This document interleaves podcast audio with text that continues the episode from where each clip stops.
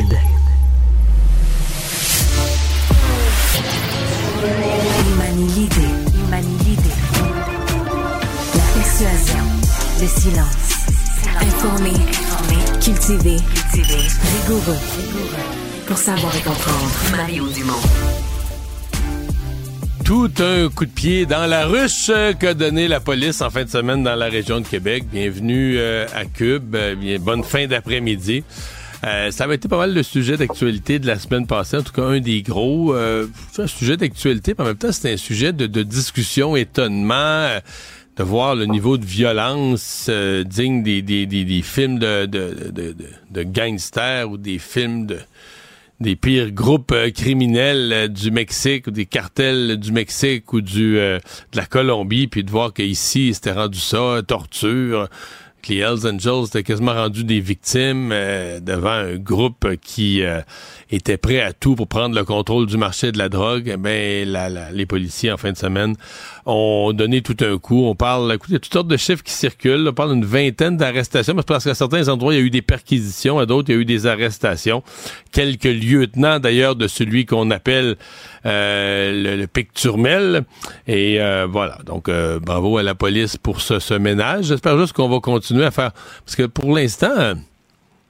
c'est l'impression que ça peut donner au public. Je pense, je pense pas que c'est comme ça que ce soit pensé par la police, mais comme les policiers veulent empêcher des gestes, par exemple, qui seraient dangereux pour le public, des gens qui tireraient des coups de feu sur la place publique, c'est ceux qui avaient l'air le plus prêts à faire n'importe quoi qui ont été arrêtés. Mais j'allais dire, la perception, c'est quasiment que le gouvernement doit protéger les Hells, que les Hells sont menacés par un autre groupe. Et que, comme c'était les Hells qui avaient, appelé, la police pour dire protégez-nous, je pense pas que c'est comme ça que ça doit se faire.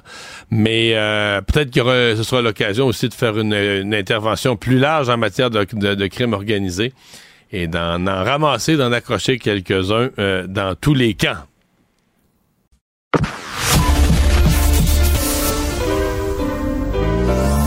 Maître vulgarisateur, il explique et communique l'inexplicable. Mario Dumont. De la musique aux oreilles. Sondage euh, qui a été commandé par Nordvolt, par l'entreprise. Il faut bien le dire, c'est important de le préciser, mais en même temps, c'est pas un sondage fait par Nordvolt. Ils l'ont commandé à une firme avec une méthode et une professionnalisme, la firme Léger, bien connue. Euh, pas la grandeur du Québec. Donc, on a sondé vraiment là dans les environs, vraiment le secteur, là, tu sais, euh, Saint-Basile, Saint-Bruno, euh, Motorburn Park, euh, donc McMasterville. Donc, vraiment le secteur immédiat où l'usine de Nordvolt va s'implanter. Et eh le résultat, c'est qu'il y a un assez fort appui de la population. là. 72% des gens sont d'accord avec le projet. À la question bien, bien précise, bon, malgré les critiques, malgré tout, est-ce que ce projet doit se réaliser? Est-ce que ce projet d'usine doit se faire? So- 70% sont en accord que le projet doit se faire, 25% sont en désaccord. Euh, tout ça malgré que euh, on n'a pas entendu parler tant que ça en bien du projet sur la place publique. Euh, si vous suivez l'actualité, vous avez l'impression que ça fait deux trois mois qu'on ne parle qu'en mal du projet. Le maire de McMasterville, Martin Dulac, est avec nous. Bonjour, Monsieur Dulac. Bonjour, Monsieur Dumont. Et ce qu'on comprend, c'est que dans votre municipalité, le pourcentage est encore plus fort. là. quand on va sortir ce sous-échantillon dans le groupe, c'est encore plus fort. Êtes-vous surpris? Ben effectivement, on note que même avec Masterville, le pourcentage d'adhésion au projet est de 79% donc près de 80% ça confirme l'impression que les membres du conseil municipal et moi-même avons sur le terrain. Vous savez, on est une petite communauté, 6000 personnes, donc très rapidement, là, on est capable d'aller prendre le pouls sur le terrain de la population. Puis on savait déjà qu'il y avait une très forte adhésion. Le sondage vient le confirmer. Mais c'est quelqu'un qui regarde ça de l'extérieur peut avoir l'impression on entend juste du négatif, on entend juste parler de manifestants. Est-ce que c'est euh, un exemple de cette fameuse majorité silencieuse? Ben, je vous dirais que quand on veut tuer son chien, on l'accuse de rage, puis c'est un petit peu ce qui se passe dans le cas-ci, là. On a des gens qui sont en défaveur du projet, qui se sont rassemblés, qui se manifestent, qui sont présents dans les médias, donc qui ont une tribune pour témoigner de leur euh, désintérêt par rapport à ce projet-là. Mais dans les faits, euh, on voit que l'adhésion, elle est quand même présente. Mhm. Est-ce qu'il y a assez, parce que euh, les gens, quand même, dans le même sondage, disent bon, on aurait préféré un BAP, mais on pense que il va y avoir de la consultation, même sans BAP, il va y avoir de la consultation quand même. Là, un sondage, on pose toutes sortes de questions aux gens. Des fois, il y a des petites contradictions, mais euh, avez-vous l'impression que les gens ont assez d'informations? Avez-vous l'impression qu'ils seraient euh, intéressés là, à, en entendre plus, à ce qu'il y ait plus de, d'informations publiques? Ou vous avez le sentiment que localement, ceux qui étaient ceux qui étaient intéressés à savoir en savoir plus ont eu accès à l'information? Ouais, ben vous savez, quand on annonce le plus grand investissement privé de l'histoire du Québec, nécessairement, ça amène la population à poser des questions, puis c'est tout à fait sain et tout à fait légitime. Nous, après l'annonce de, du projet là, par les paliers de gouvernement du Québec et du Canada, très, très rapidement, la municipalité s'est mobilisée pour organiser une séance d'information pour pouvoir discuter avec notre monde et leur expliquer ce que ça impliquait pour notre communauté, puis aussi pour expliquer pourquoi le conseil municipal croyait qu'il fallait aller de l'avant avec ce projet-là. Donc, on a tenu ce type de séance d'information-là. Nordvolt le fait également sur le terrain. On est également disponible pour répondre aux questions de nos citoyens à chaque mois hein, lors de nos séances du conseil municipal. Donc, on est très, très accessible pour fournir toute l'explication dont nos citoyens auraient besoin pour être rassurés par rapport à ce projet-là. Et plus que ça, le gouvernement du Québec va venir dans nos communautés cette semaine, donc des représentants de différents ministères, là, que ce soit l'économie, l'environnement, les transports, pour expliquer comment ils vont faire atterrir ce projet-là dans notre communauté pour que ça se passe comme il faut. Donc ça, je pense que c'est très favorable. Et puis les gens qui ont des inquiétudes pourront très certainement aller chercher des réponses auprès de ces gens-là. Une des, euh, une des questions qui, qui témoigne quand même d'une inquiétude des gens, mais pas assez pour les décourager du projet, parce qu'on le voit, ils sont quand même en faveur, mais quand on leur pose la question sur la congestion routière, la circulation, ça, oups, quand on dit dans la fameuse liste des affirmations, êtes-vous d'accord ou en désaccord avec une affirmation, l'affirmation que ça va compliquer la circulation, ça, euh, les gens sont, sont, sont d'accord avec ça. Donc, ils sentent que ça va compliquer la circulation. Oui, on pense que ça va rendre la circulation plus difficile, ça va amener une congestion. Euh, bon, le long, évidemment, de la route 116 pour une bonne partie. Euh, est-ce que ça, c'est discuté dans la communauté en termes de problèmes et peut-être de solutions en même temps? Ah oui, absolument. Donc, très tôt, on avait identifié le transport comme étant un enjeu là, par rapport à l'arrivée d'un autre vote dans notre communauté. Puis, on est déjà dans l'action par rapport à ça. Donc, nous, au conseil municipal, on a déjà interpellé l'autorité régionale de transport métropolitain hein, qui s'occupe de la planification du transport collectif là, dans la région. Donc, on veut qu'il y ait des études qui soient faites pour pouvoir modéliser ben, qu'est-ce que ça va donner comme afflux de circulation euh, additionnel ce projet-là dans notre communauté. Puis il y a déjà des études qui ont été faites, euh, entre autres par Nordvolt, là, pour identifier ben euh, le transport de nos travailleurs là, vers ce nouveau pôle d'emploi-là, qu'est-ce que ça va représenter comme flux additionnel sur la route 116? Puis on parlait de 6 à 8% d'avantage d'achalandage. Donc, c'est une route nationale, une route qui est capable de prendre davantage de circulation, mais je pense qu'on est capable d'aller encore plus loin dans la réflexion et se demander, ben, dans le cadre de la création d'un nouveau pôle d'emploi de cette nature-là, comment on peut mettre en place les conditions favorables pour que les gens utilisent au maximum le transport collectif. C'est notre souhait. Puis on sait que le site de Nordvolt est contigu à une station de train de banlieue, donc ici à McMasterville. Donc, si on peut faire en sorte de maximiser l'utilisation de cette infrastructure de transport collectif, je pense que tout le monde va être gagnant. Puis en bout de ligne, ben, on sentira moins l'achalandage sur nos routes. Donc pour vous, euh, il n'est pas question d'interrompre, suspendre le projet, arrêter le projet pour euh, l'étudier ou faire un BAP ou une commission d'études. Pour vous, c'est un projet qui est en marche et qui doit y rester tout simplement comme élu municipal directement concerné.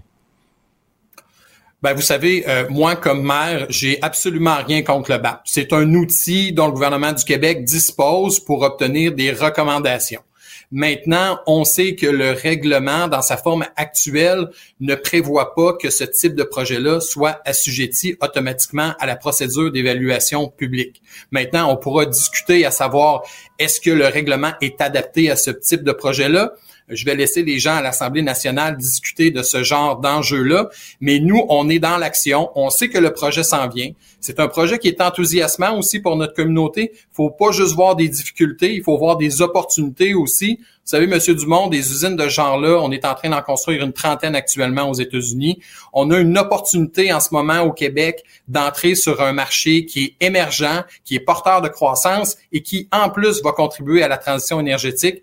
Alors, nous, on veut vraiment travailler à ce que ce projet-là soit un succès dans notre communauté. Martin Dulac, maire de McMasterville, merci d'avoir été avec nous aujourd'hui. Au revoir. Ça me fait un grand plaisir. Bonne journée. Les rencontres de l'air. Lieu de rencontre où les idées se bousculent. Où la libre expression et la confrontation d'opinions secouent les conventions. Des rencontres où la discussion procure des solutions. Des rencontres où la diversité de positions enrichit la compréhension. Les rencontres de, de l'art. Marie Montpetit qui est là. Bonjour Marie. Bonjour Mario. Alors, euh, sondage euh, fait euh, dans la communauté. C'est important de le dire, c'est pas un sondage à la grandeur du Québec, c'est fait dans cinq villes qui sont autour de l'usine Nordvolt. Et l'acceptabilité sociale semble au rendez-vous, en tout cas pour les, principaux intéressés qui habitent à proximité. Absolument. Écoute, euh, c'est surprenant, oui et non, parce qu'il y avait des vox pop qui avaient été faits dans les euh, dans les, les, dernières semaines sur le terrain. Puis écoute, ce qu'on ce qu'on voyait dans ces vox pop là, c'est que soit c'était une, totale coïncidence de tomber seulement sur des gens qui étaient plutôt favorables au projet. Mais effectivement, c'est ce que ce sondage-là vient euh, confirmer. ce qui est intéressant, si je regardais dans les différents chiffres, bon, c'est quand même 72% des gens qui globalement pensent que c'est un bon projet. Donc, tu sais, c'est quand même assez euh, assez clair comme euh, comme majorité. Donc, euh, on, peut vraiment conclure que l'acceptabilité sociale locale, en tout le moins, à tout le moins, est au rendez-vous.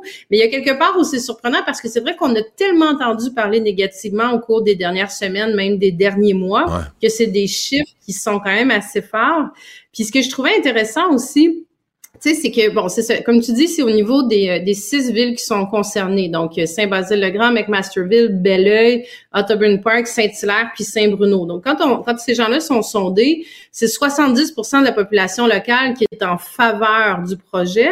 Mais chiffre intéressant, quand euh, les chiffres sur, chez les gens euh, voyons, excuse-moi, dans les, résidents des villes où le projet va être implanté, donc Saint-Basile-le-Grand et McMasterville, ce chiffre-là monte à 80% euh, en faveur du projet. Donc, c'est dire que localement, il y a vraiment un, un appétit euh, pour pour le projet. c'est sûr qu'il y a certaines préoccupations. Euh, bon, t'en parlais avec ton invité précédent, d'ailleurs, le maire de McMasterville, j'entendais bon au niveau de la circulation, au niveau de la pénurie de main d'œuvre. Je pense que c'est des c'est des questionnements qui sont légitimes quand on voit un projet aussi gros arriver, mais même au niveau euh, au niveau des, des enjeux environnementaux, c'est quand même 60% des personnes qui ont confiance que les engagements qui ont été pris en termes de protection euh, de l'environnement vont être respectés par le gouvernement. Donc, tu sais, il y a vraiment un, une dichotomie par rapport euh, à, tu sais, on a l'impression qu'écoute que c'est des, des, des, on a beaucoup parlé des manifestants qui étaient là entre autres, qui s'opposaient au projet, qui veulent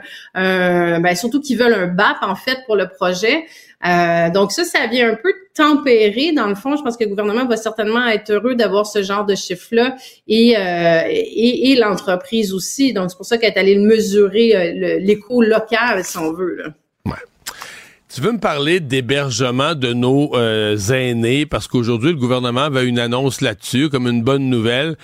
Mais en même temps, il faut l'inscrire dans un contexte plus large de une bonne nouvelle qui arrive dans une année ou deux ans où il y a eu énormément de fermetures de résidences pour aînés. Ouais, deux, deux éléments. Donc, il y a, une, il y a une, une, annonce qui est faite, comme tu dis, par, euh, par le gouvernement, euh, le gouvernement sur, en fait, en gros, là, je, je, je te résume parce qu'on n'a pas l'ensemble des détails parce que le gouvernement veut se garder des annonces en lien avec ça, mais ce serait 10 immeubles de 100 résidences euh, pour personnes aînées qui vont être construites dans 10 villes. Donc, des, résidences euh, avec des loyers abordables. on parlait d'à peu près 600 dollars pour des petits appartements. Euh, donc, c'est 100, 100 000 nouvelles unités. Donc, c'est sûr que ça, en soi, euh, c'est hyper intéressant. Là, il parle de développer ça en deux ans avec le groupe Maurice. Ça m'apparaît ambitieux, si tu veux mon avis, dans le contexte, entre autres, de, de pénurie de main-d'œuvre, où on voit que les, euh, les projets ont de la difficulté à sortir de terre et où il faut qu'ils fassent des ententes aussi avec des municipalités pour avoir des terrains qui sont disponibles et des municipalités qui mettent la main à la poche. Mais écoute, soyons enthousiastes par rapport à ça. Mais c'est hmm. juste qu'il faut, faut le pairer aussi avec garde. Aujourd'hui, on apprenait encore la fermeture d'une résidence pour personnes aînées. Ça fait 500 résidences pour personnes aînées qui ferment dans les cinq dernières années. Et ça, hein? euh, c'est Ouais, c'est vraiment fou. Euh, c'est vraiment fou puis c'est vraiment préoccupant parce que c'est des gens qui sont souvent bon qui ont qui ont pas énormément de moyens non plus, qui se retrouvent euh, qui sont là depuis 5 euh, ans, 10 ans, qui, qui qui paient des loyers justement relativement modiques et du jour au lendemain la résidence pour personnes aînées parce qu'ils décident de fermer parce que bon faute de personnel, euh, tu sais pénurie de main d'œuvre, ça joue beaucoup, pression beaucoup, financière. beaucoup la pression financière, tu sais c'est pas c'est pas des enjeux simples parce que moi je vais t'avouer que je suis bien partagé moi tu sais je veux dire l'incendie à la résidence du Havre à l'île verte tu comprends c'est dans ma cour moi j'ai grandi à Kakuna le village d'à côté les gens de Kakuna il y en avait des grands-mères de mes amis qui échelaient à l'école une qui est morte dans le feu fait que tu comprends euh, mais euh, il reste que de cet incendie-là est née une nécessité d'être beaucoup plus sécuritaire avec nos résidences, des gicleurs, tout ça. Parfaitement logique comme conclusion du coroner, même prévisible. OK, ça peut plus arriver un événement comme ça. Mais c'est parce que je sais pas si on avait vu pleinement la conséquence. là. Il y a beaucoup de résidences qui ont dit, regarde, nous autres, le bâtiment a un certain âge, il est pas, il est pas euh, imaginé pour des gicleurs. Les travaux, ce serait énorme. Plus la pandémie, plus le manque de main-d'œuvre, plus, plus, plus. Euh, dans certains cas, les propriétaires étaient des gens qui arrivaient dans la soixantaine, qui disaient, nous, on réinvestit pas un million et demi dans le, dans, ou un million dans le bâtiment, oublie-nous. là. Il y en a fermé beaucoup dans ce, dans ce contexte-là. Mais bon, tu dis, ils ont fermé, mais ils étaient, pas capable de faire les aménagements sécuritaires. Mais sauf que, dans le fond, c'est que tu remplaces ça par les, gros groupes le géants. on les nommera pas toutes. C'est le groupe Maurice qui construit. Mais c'est un peu ça, parce que beaucoup, beaucoup c'est ça, des petites entreprises, c'était comme familial. Des fois, c'était un couple qui avait ça, ou des petits investisseurs régionaux. On a vraiment l'impression que tout ça est en train d'être remplacé par quelques groupes géants qui ont les reins solides, qui vont faire des grosses... En tout cas, tu comprends ma réflexion? Je suis un peu partagé dans tout ça. Mais mon questionnement, moi, derrière tout ça, euh, Mario, c'est, tu sais, je me demande si le gouvernement a une, stratégie globale, tu sais, parce que bon, il y a eu des annonces de maisons des années, là, là, il y a ce projet-là qui est annoncé. De l'autre côté, tu as ces, ces nombreuses centaines de RPE qui ferment avec des années qui se retrouvent du jour au lendemain dans des situations très précaires. Euh, puis Parti libéral du Québec demande une commission parlementaire justement spécifiquement là-dessus pour avoir une discussion. Mais tu sais, si tu mets tout ça entre autres en relief avec euh, le, le, rapport là, accablant qui a été fait par la commissaire euh, à la santé aux services sociaux. Là. Il, y a, il y a quelques semaines, là, ça fait pas très longtemps, qui disait il y a un demi-million d'aînés qui vont avoir besoin de soins à domicile dans les 15 prochaines années. Est-ce qu'il y a une réflexion, par exemple, sur ce qui a été annoncé aujourd'hui, qui est une annonce en habitation pour des personnes aînées? Je me demande, puis des personnes aînées vulnérable, je, vais l'exprimer comme ça. Je me demande s'il y a une réflexion qui est faite aussi à plus long terme sur comment on, comment on va s'assurer d'avoir du maintien à domicile pour ces personnes-là, des soins à domicile. Tu sais, si j'ai l'impression que c'est réfléchi par petits morceaux, avec pas la vue d'ensemble de, il y a vraiment un vieillissement de la population, comment on fait pour les maintenir le plus longtemps à domicile? Euh, puis c'est, cette réflexion-là que je ne que je, que je, doute qu'elle hmm. soit présente. Là. À suivre. Merci beaucoup, Marie. À demain. À demain, Mario. Casse-tête, devinette, mots croisés. Mario Dumont a la solution à tout. Contre controverse majeure à TELUC, ce qu'on appelle la Télé-Université du Québec, qui a mis en place un projet pilote, il semble que ce soit une première, de robot conversationnel. Donc, c'est l'intelligence artificielle. Vous pouvez aller poser des questions à ce robot. Mais dans le fond, c'est comme un ordinateur, c'est comme, comme ChatGPT, tu poses des questions puis il te répond. Et donc, on dit que ça peut répondre à des questions, euh, des cours d'administration, communication, éducation, environnement, finance, informatique. Donc, des questions précises et fréquentes des étudiants. Il pas dit que ça répond à toutes les questions, mais ça répond, semble-t-il, à des questions qui se posent, euh, basées sur le contenu des cours, basées sur les euh, plans de cours. Alors, dénonciation de la FNEC CSN qui représente les enseignants, une résolution qui dit que c'est une attaque contre la profession enseignante, euh, que le Conseil fédéral, je vous lis la résolution adoptée, que le Conseil fédéral dénonce la décision de TELUC de recourir à des robots euh, conversationnels, que le Conseil fédéral euh, dénonce cette décision a été prise sans consulter le syndicat, parce qu'on aurait dû consulter le syndicat avant de faire affaire avec un robot. Quel est le potentiel de menacer la tâche enseignante des tutrices et des tuteur, rien de moins. Est-ce que les robots conversationnels volent des jobs comme les guichets automatiques jadis? Ont volé des, jobs dans les caisses populaires? Caroline Kennel, présidente de la Fédération nationale des enseignantes et enseignants du Québec, affiliée à la CSN, de la FNEC, est avec nous. Bonjour. Bonjour, Monsieur Dumont.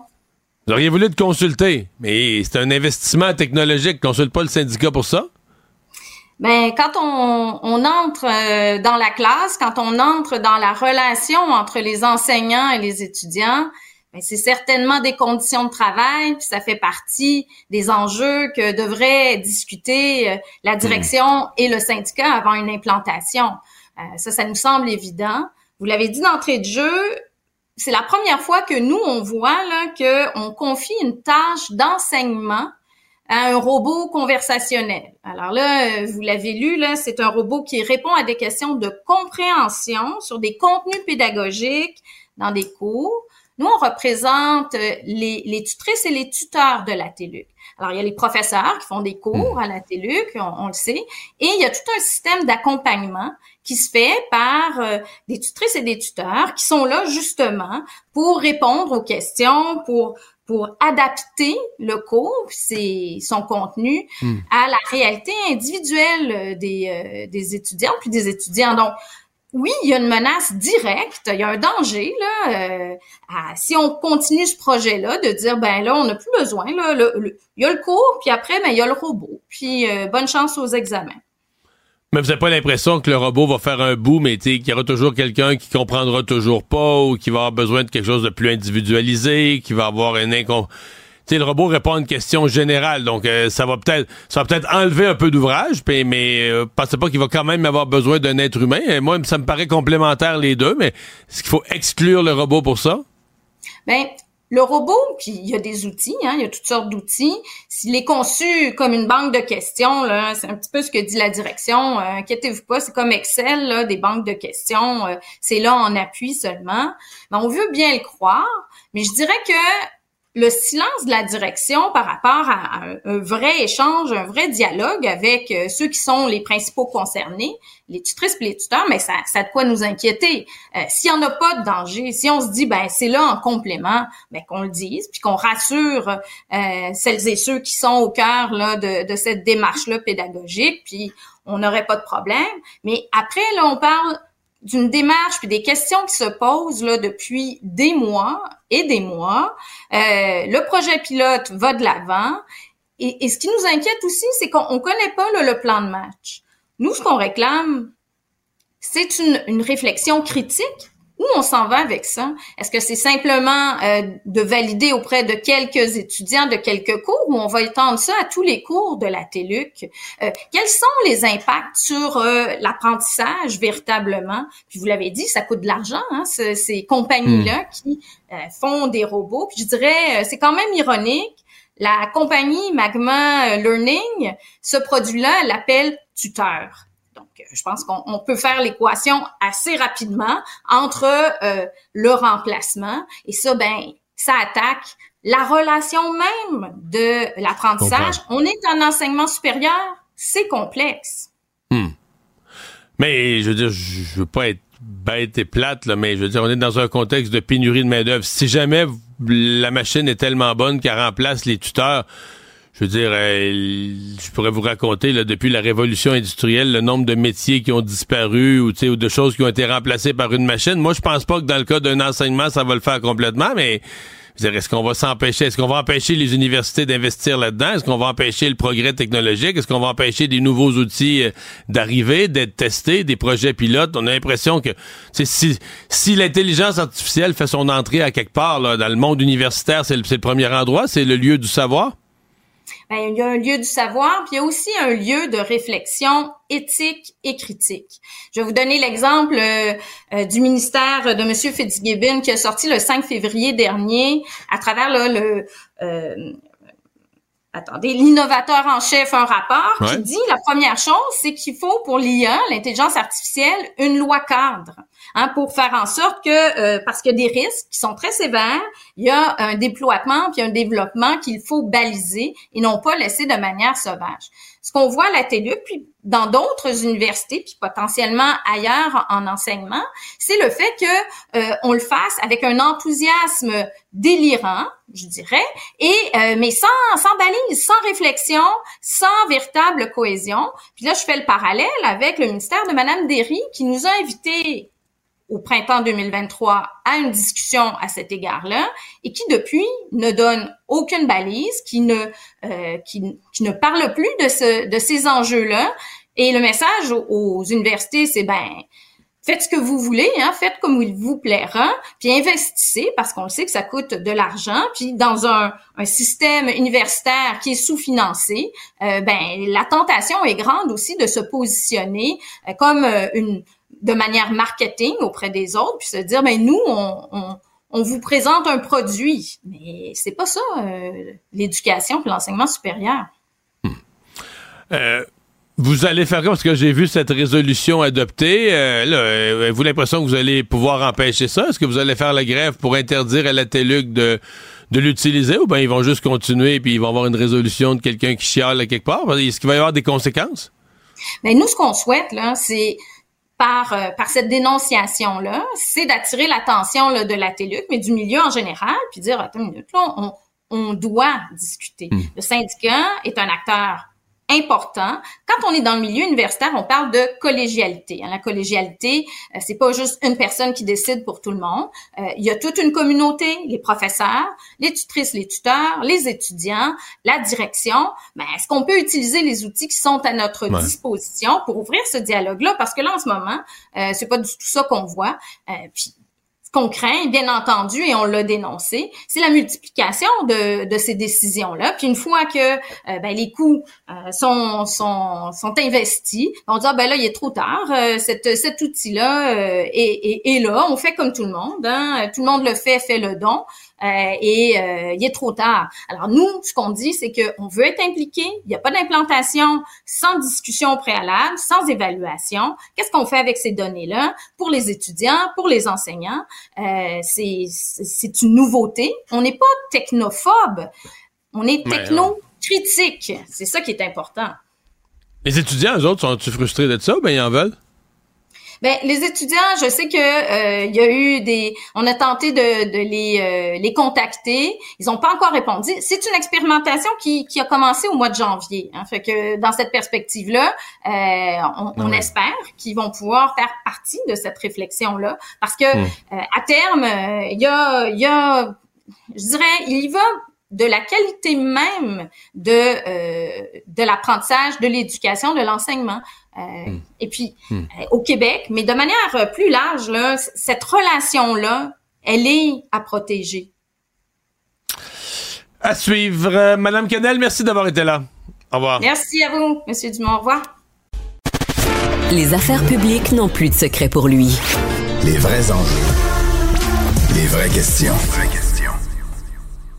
Parlant de robots, si vous êtes à Montréal et que vous circulez dans le métro, peut-être que vous êtes tombé sur Neo, qui est le, le robot aspirateur qui fait le ménage dans la station Berry-UQAM.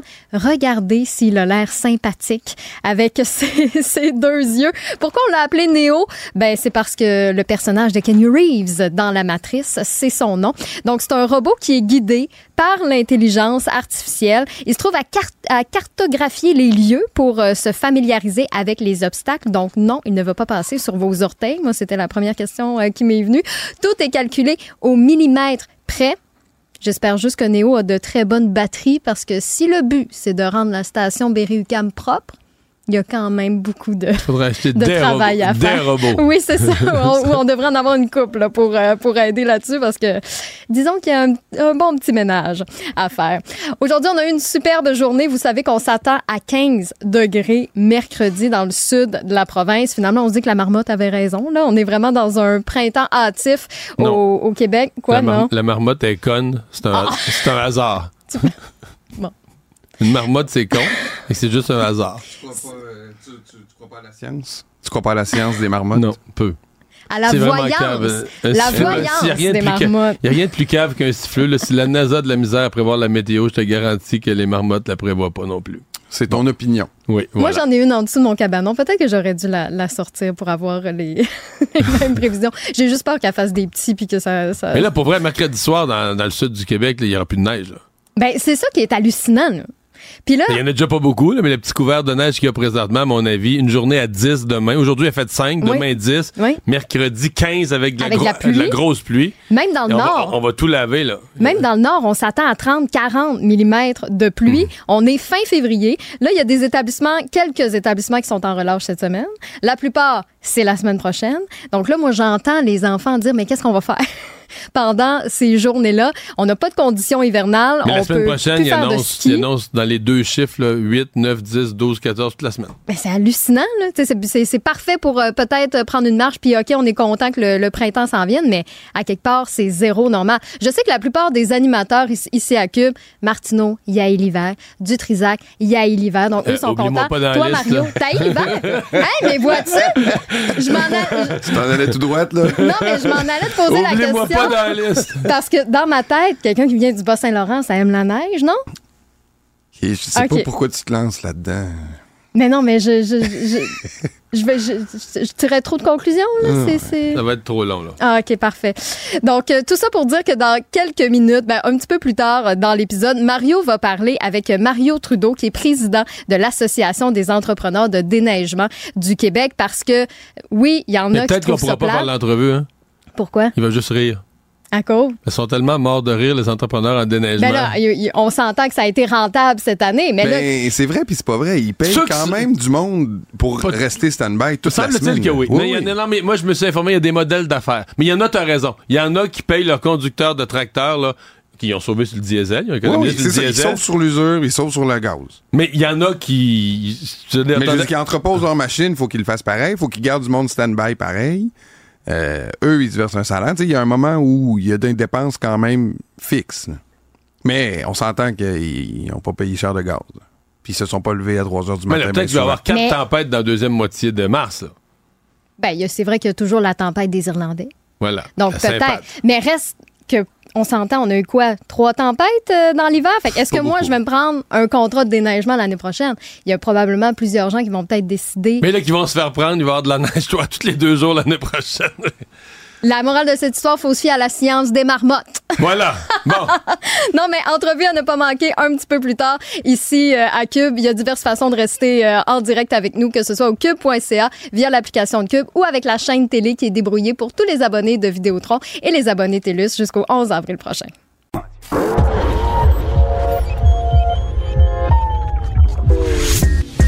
Savoir et comprendre les plus récentes nouvelles qui nous touchent. Tout savoir en 24 minutes.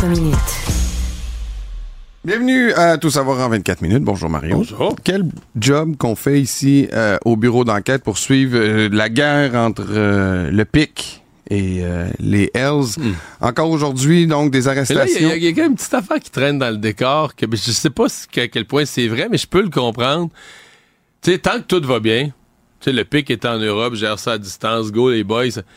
Mais quand là, ça se met à rentrer en prison, puis à se faire ramasser, puis euh, la police, puis tout ça, Ouais. il peut en avoir dans le groupe qui vont trouver que le pic est... Il est bien. Il est bien, là. Il est bien, puis là, il commence à trouver que c'est peut-être sa situation pour être plus inconfortable là, pour Ouais, euh, essayer ouais. d'être équitable, mettons. ouais, c'est ça. Alors, On, on sait qu'il y a eu 18 arrestations euh, lors euh, de la fin de semaine. Euh, il y en a eu 17 qui étaient directement liés euh, au pic. Et il y en a eu d'autres encore euh, Aujourd'hui, ouais. Donc, euh, là, de plus en plus, on se rapproche du, du pic et la Blood Family Mafia, la tête de- donc de la Blood Family Mafia, et c'est sont de plus en plus affectés. là. selon Hmm. donc euh, les gens qui suivent ça de près, euh, ils sont très fragilisés. Et là, il y a peut-être des de ceux qui sont arrêtés, qui seraient tentés peut-être là, de, euh, de faire des dénonciations. Donc, notre équipe suit ça de très près. On, franchement, là, je pense à Félix Séguin, je pense à Catherine Lamontagne à Québec. L'équipe euh, Éric Thibault, donc l'équipe du bureau d'enquête qui suit ça de très près. Savoir et comprendre, tout savoir en 24 minutes. On, on se retrouve euh, sur la rive sud de Montréal alors que le projet Nordvolt continue de faire couler beaucoup d'encre et euh, il va en faire encore couler cette semaine parce qu'on commence lundi avec un sondage où on montre un appui important pour le projet. Là, on a sondé les gens euh, de la population locale. là, Ouais, les six villes directement ou indirectement Ouais. touchées. Là. plus les deux qui sont directement euh, touchés. Donc, euh, sans trop de surprise, en tout cas, tu me diras ce que tu en penses, mais il y a un appui très fort pour le projet. Euh, on dit des fois que c'est des, des pas dans ma cour, mais des projets de cette ampleur-là, peut-être que ça attire euh, beaucoup plus de sympathie de la part des gens qui voient peut-être des emplois bien payés, une activité économique. Donc, 70% de la population locale euh, est en appui au projet Nordvolt. Et quand on pose la question aux gens qui restent à McMasterville, McMasterville et Saint-Basile-le-Grand, on monte à 80% Ça, c'est ceux qui l'ont sur leur territoire Exactement. directement. Donc, est-ce que euh, c'est surprenant? D'abord? J'aimerais ça savoir Ben, si c'est surprenant. Puis est-ce non, que... ben, mais c'est surprenant. C'est fort. Moi, j'ai toujours pensé qu'il y avait une majorité qui était favorable. J'avoue, c'est mettons, parce que le 70% 72% pensent que c'est un bon projet. Mais ce que j'appelle, moi, la question dure, quand Léger demande, là, malgré les critiques tout, est-ce que ce projet doit se réaliser, là? Donc ça, c'est ce que j'appelle, la question. La question, c'est la question hard, la question dure. Est-ce que le projet doit se réaliser? 70% disent oui, 25% disent non. Donc, c'est fort. Compte tenu qu'on peut pas dire, ah, ben là, tu sais, ça a été dopé, là, tu sais, t'ouvres la TV, tout le monde en parle en bien. Non, ça fait deux mois, que, trois mois, t'entends juste chialer contre le projet, t'entends juste du négatif. Fait que, tu dis, euh, quand même, mettons, les gens qui sont pour, euh, il faut qu'il y ait une certaine résistance, disons, à l'atmosphère publique. faut qu'il y ait une certaine... Tu faut vraiment qu'ils soient convaincus puis qu'ils disent, bon, ben, tout ce qui se dit, ça me, ça me coule sur le dos comme l'eau sur le dos d'un canard. Donc, oui, j'ai été surpris par la force, mais tu sais, c'est... Puis, puis les médias, on est un peu dans un entre-deux là-dedans, parce que, est-ce qu'on donne... Ben, le On reproche... va pas donner un chèque en blanc à Fitzgibbon en disant tout ce que tu fais, c'est beau. Non, là. mais là, ce qu'on se fait dire, ce qu'on se fait accuser, j'en reçois plein de messages, ça n'a pas de bon sens, là, vous donnez une place démesurée à une petite minorité bruyante, puis on les entend tout le temps, puis là, vous leur donnez le micro. Mais en même temps, ils, Mais ils un ont de l'impact. là, tu sais. Oui, mais en même temps, c'est un peu notre rôle, dans le sens que quelqu'un critique, soulève, soulève des questions précises, on donne, un, ben, t'espères que le gouvernement va apporter les réponses aux questions qui sont posées, mais des fois, en même temps, on n'est pas fou, on se rend compte que c'est des fausses questions. Tu poses, tu poses une question sans réponse pour pouvoir dire, ah, tu vois, j'obtiens pas de réponse, j'obtiens pas de réponse à mes questions. Mais, mais c'est ça. Donc, personne pourra dire que le taux d'appui est dopé, là, est gonflé à l'hélium par Mais une, que- atmosphère ambiante euh, trop favorable. Mais est-ce que le fait de sonder les gens qui sont directement ou indirectement ou, euh, proches concernés, est-ce que ça, ça, ça tue un- Ben, en fait- en quoi ça, ça touche? Pourquoi on, on sonde pas tout le monde? Là? Ben, ce serait, ce serait un Ben, autre c'est l'argent de tout le monde. Là, je Oui, dire, oui, euh, c'est serait un autre l'argent sondage. des gens de mais ça serait un autre sondage à faire. En fait, celui-là, il mesure surtout ce qu'on pourrait appeler l'espèce d'acceptabilité sociale. Dans la région. C'est ça. Si tu vis à Val d'Or, t'es impliqué parce que si, on, si jamais ça, ça foire, ben là, c'est tes impôts qui vont être perdus là-dedans un peu. Mais c'est c'est juste ça. T'es pas, t'auras pas le trafic, t'auras pas le bruit, t'auras pas les problèmes. Là, sais. Bon, il y avait d'autres questions dans le, dans le sondage, évidemment. Ouais. Euh, Il y avait une qui m'a. Peut-être qu'on le voit en une contradiction, mais il dit il y a 66% des gens qui auraient été d'accord ou même qui trouveraient nécessaire de faire un BAP pour le projet. Ouais. Donc, les gens auraient préféré un BAP. Par contre, quand tu leur poses la question, sachant qu'il n'y a pas de BAP, euh, êtes-vous d'accord que le Nordvolt a consulté les autorités locales? Les gens disent, ben oui, on a quand même été... Ils ont Ils, l'impression... sont, ils, ont- ils considèrent qu'ils ont été qu'ils ont été consultés. consultés, mais ils auraient aimé mieux un BAP. C'est quand tu lis les deux questions en parallèle, là, ils considèrent pas qu'il y a eu aucune consultation parce qu'il y a une majorité qui, je pense que c'est 66% qui considèrent qu'il y a eu de la consultation. Mais 68, il y a comme 2% de plus qui auraient aimé un BAP. Donc, 66 qui disent qu'ils auraient aimé mieux un BAP. euh, ben, c'est ça. Puis là, tu vas être 64. Donc, c'est deux de moins là, qui disent ben, il y a eu quand même de la consultation. Fait que, est-ce que ces deux-là sont contradictoires? Moi, je pense que pas vraiment. Ça, C'est comme si tu disais, ben, ouais, on a été consulté, mais on aurait aimé mieux un BAP. Maintenant, est-ce que les gens. Je, je sais pas jusqu'à quel point c'est clair pour les gens un BAP. Je donne un exemple précis. Le tramway de Québec, qui est un projet qui était vu comme un projet environnemental, tout ça. sais, avoir un tramway, c'est la seule ville qui a pas un transport en commun. Mais le BAP avait fait un rapport dévastateur sur le tramway de Québec, là, que c'était le mauvais projet, que c'était pas la bonne affaire, c'était pas, le bon- c'était pas ça du tout, là. Puis là, à ce moment-là, les environnementalistes avaient dit, ah ben là, le BAP, là, hein, il faut que le tramway se fasse. bien laisse, oui, oui, non, je comprends. Fait que tu sais, un BAP, c'est pas non plus comme... euh, c'est pas comme une affaire qui te fait une étude, comme une étude pharmacologique pour dire le médicament, est-tu efficace, oui ou non, puis s'il est pas efficace, on abandonne les recherches. Ça donne une étude d'impact qui donne des indications, et la décision revient au gouvernement pareil. Même si tu fais un BAP, puis le BAP dit attention à ceci, attention à cela, le BAP n'est pas décisionnel, là. Puis je terminerai en disant que euh, on a aussi demandé aux gens, là, peut-être pas qui ont l'expertise, mais ils considèrent à 60% que la filière batterie honorera ses engagements en matière d'environnement. Euh, donc ça, est-ce que c'est un feeling. c'est un feeling, là, Ouais, là, mais c'est quand même moins pense- le monde qui pense que c'est bon d'investir là-dedans pour la transition qu'ils veulent. Ouais, ouais, mais, mais en bout de ligne, pour moi, la vraie question, moi, comment je me la pose, c'est le Québec, là, moi, j'ai grandi en politique, j'étais dans les jeunes libéraux à 17, 18, 19 ans, mais je me souviens de la frustration, là, puis tous les partis, le PQ, puis même le Parti libéral, ils s'entendaient sur le fait qu'au Québec, on se faisait avoir parce qu'on n'avait pas l'automobile. Puis l'Ontario avait l'automobile. Puis le fédéral donnait toujours de l'argent pour l'automobile. Puis il reste que c'est une industrie, sais, cette industrie-là est hors Mais catégorie. là, on avait Bombardier, puis on avait l'aéronautique. Ouais, on avait l'aéronautique. Puis là, quand on recevait une pièce pour l'aéronautique dans le Canada Il y en anglais, ça, chia- cinq. ça chialait, Ouais, il y en avait cinq. Et là, il y a comme une nouvelle génération de motorisation euh, automobile avec des batteries. Fait que la question est pas de la question c'est on est-tu dedans ou on n'est pas dedans? La question est pas de savoir ça va-tu se faire ou ça se fera.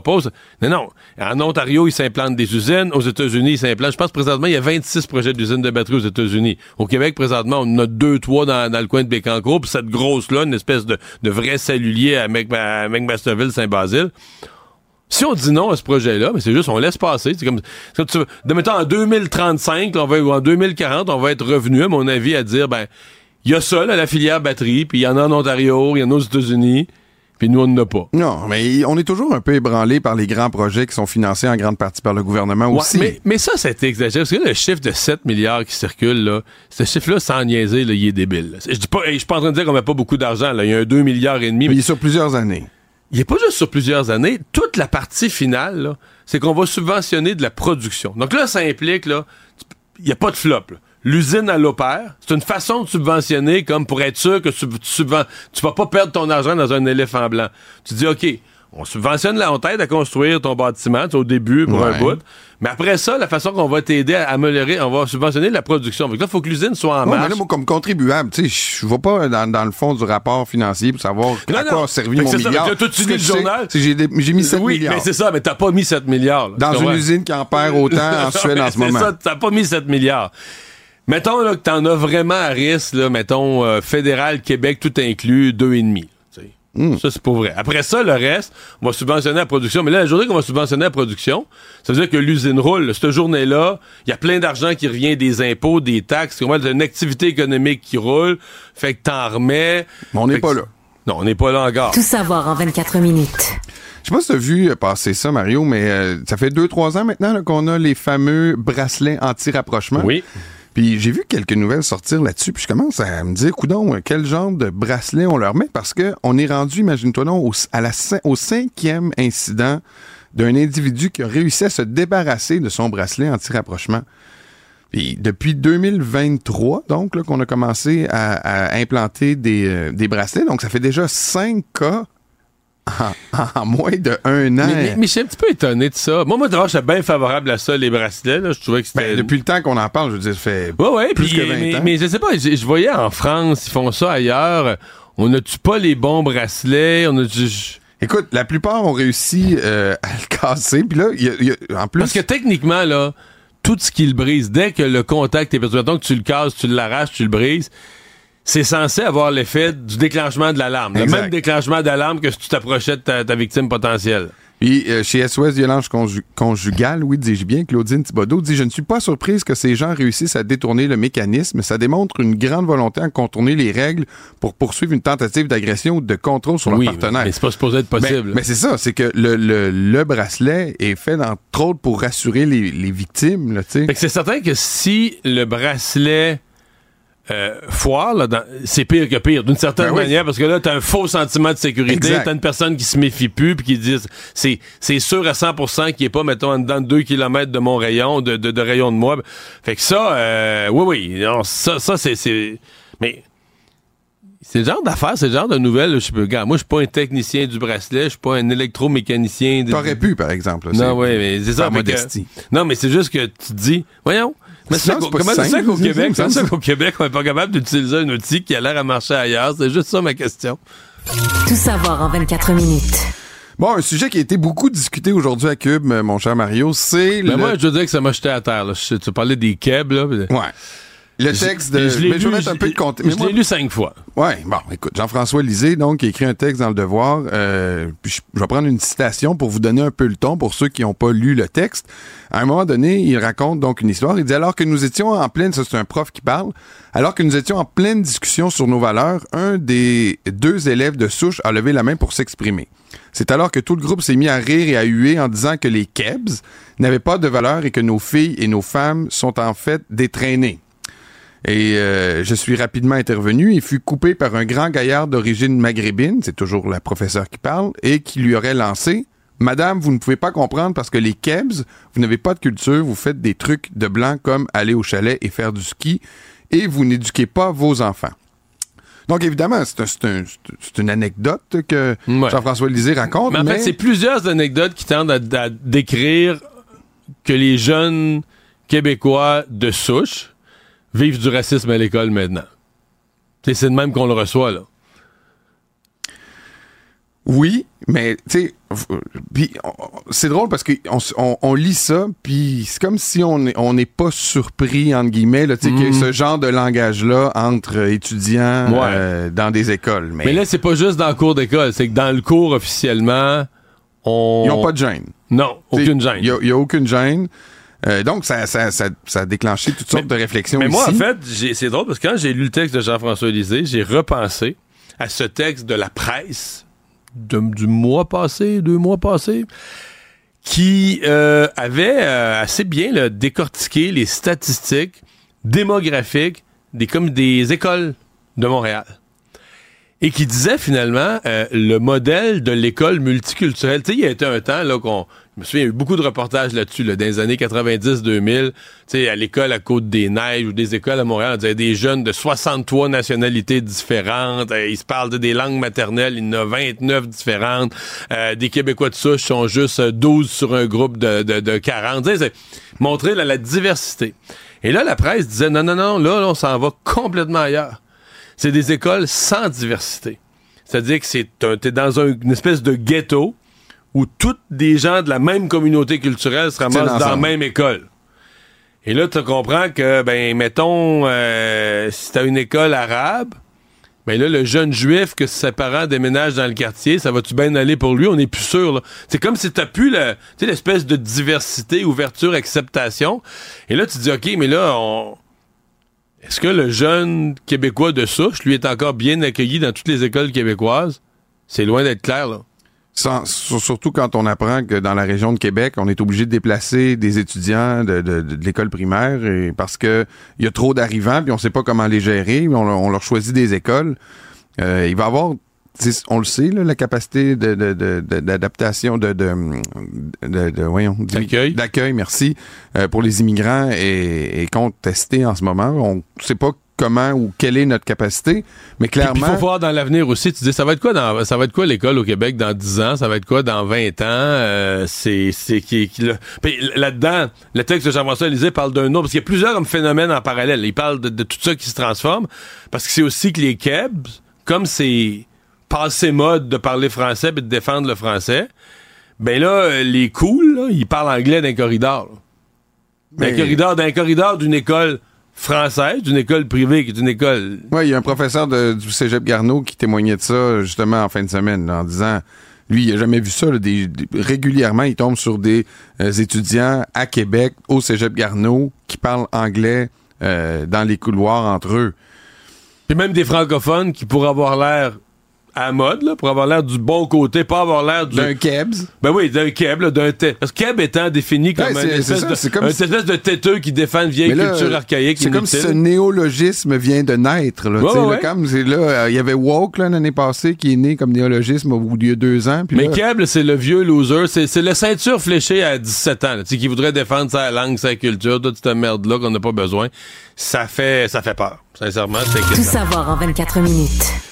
Bon, Mario, il va falloir que tu commences à penser à ton après-carrière bientôt. Oui. Mais t'es pas le seul à y penser parce que la ministre Non, de l'Emploi J'écoute ces annonces avec intérêt. Là. Catherine Champagne-Jourdain, avec le conseil du patronat, hein, ils ont, euh, la CAQ, c'est pas à la mode, là, souvent, se donner des partenaires dans des projets. Ces temps-ci, ils sont pas mal seuls au monde. Mais euh, ils sont avec le conseil du patronat, donc euh, essaient de... Ils disent qu'ils veulent rattraper l'Ontario et euh, essayer de garder ces travailleurs de 60 à 69 ans sur le marché du travail. On a eu d'ailleurs euh, Catherine euh, Champagne-Jourdain en entrevue aujourd'hui. On l'écoute, c'est ma deuxième clip, pas la première, la deuxième. entreprises. Mais entendez-moi bien, si ce programme-là est un succès, on va on va chercher euh, la manière à pouvoir l'étendre à toutes les entreprises qui auront besoin, qui auront un intérêt, mais qui auront besoin d'être accompagnées pour développer leurs pratiques, pour améliorer leurs pratiques, pour faire une place, euh, retenir la main d'œuvre, c'était bien important, puis faire une place aux 60-69 ans qui veulent revenir euh, sur le marché du travail? Parce qu'il y a des gens qui ont quitté le marché du travail, peut-être dans un contexte X, et qui aimeraient y revenir. Puis je sais pas, c'est pas pour toi, Mario, mais peut-être que tu as des gens que tu connais, mais quand tu as 60 ans et plus et que tu veux retourner sur le marché du travail, tu sais, t'es pas le hot ticket, là. C'est, c'est difficile. Ouais, mais là, il y a des besoins de main-d'œuvre. C'est juste que je Ben, pense. ça dépend pas dans tous les domaines. Non. Et les besoins de main-d'œuvre, veut, veut pas.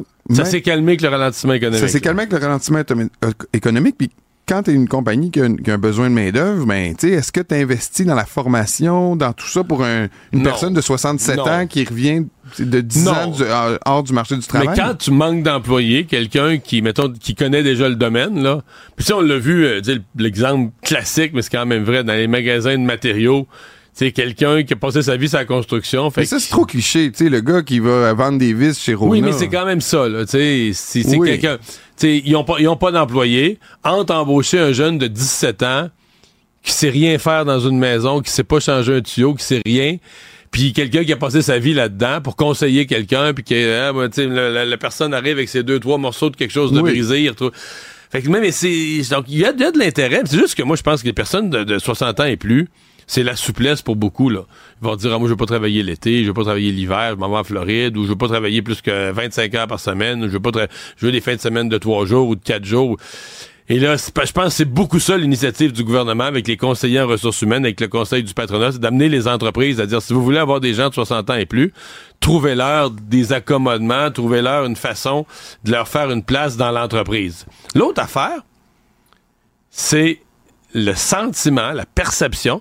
C'est drôle parce que pendant la conférence de presse ce matin, il y a madame, je pense, Lucie, qui m'a écrit, me dit, ah ben là, là, tu nous faire travailler. Moi, j'ai fait le calcul, puis elle me donnait tous ces chiffres, ça. Et il nous en reste quasiment pas.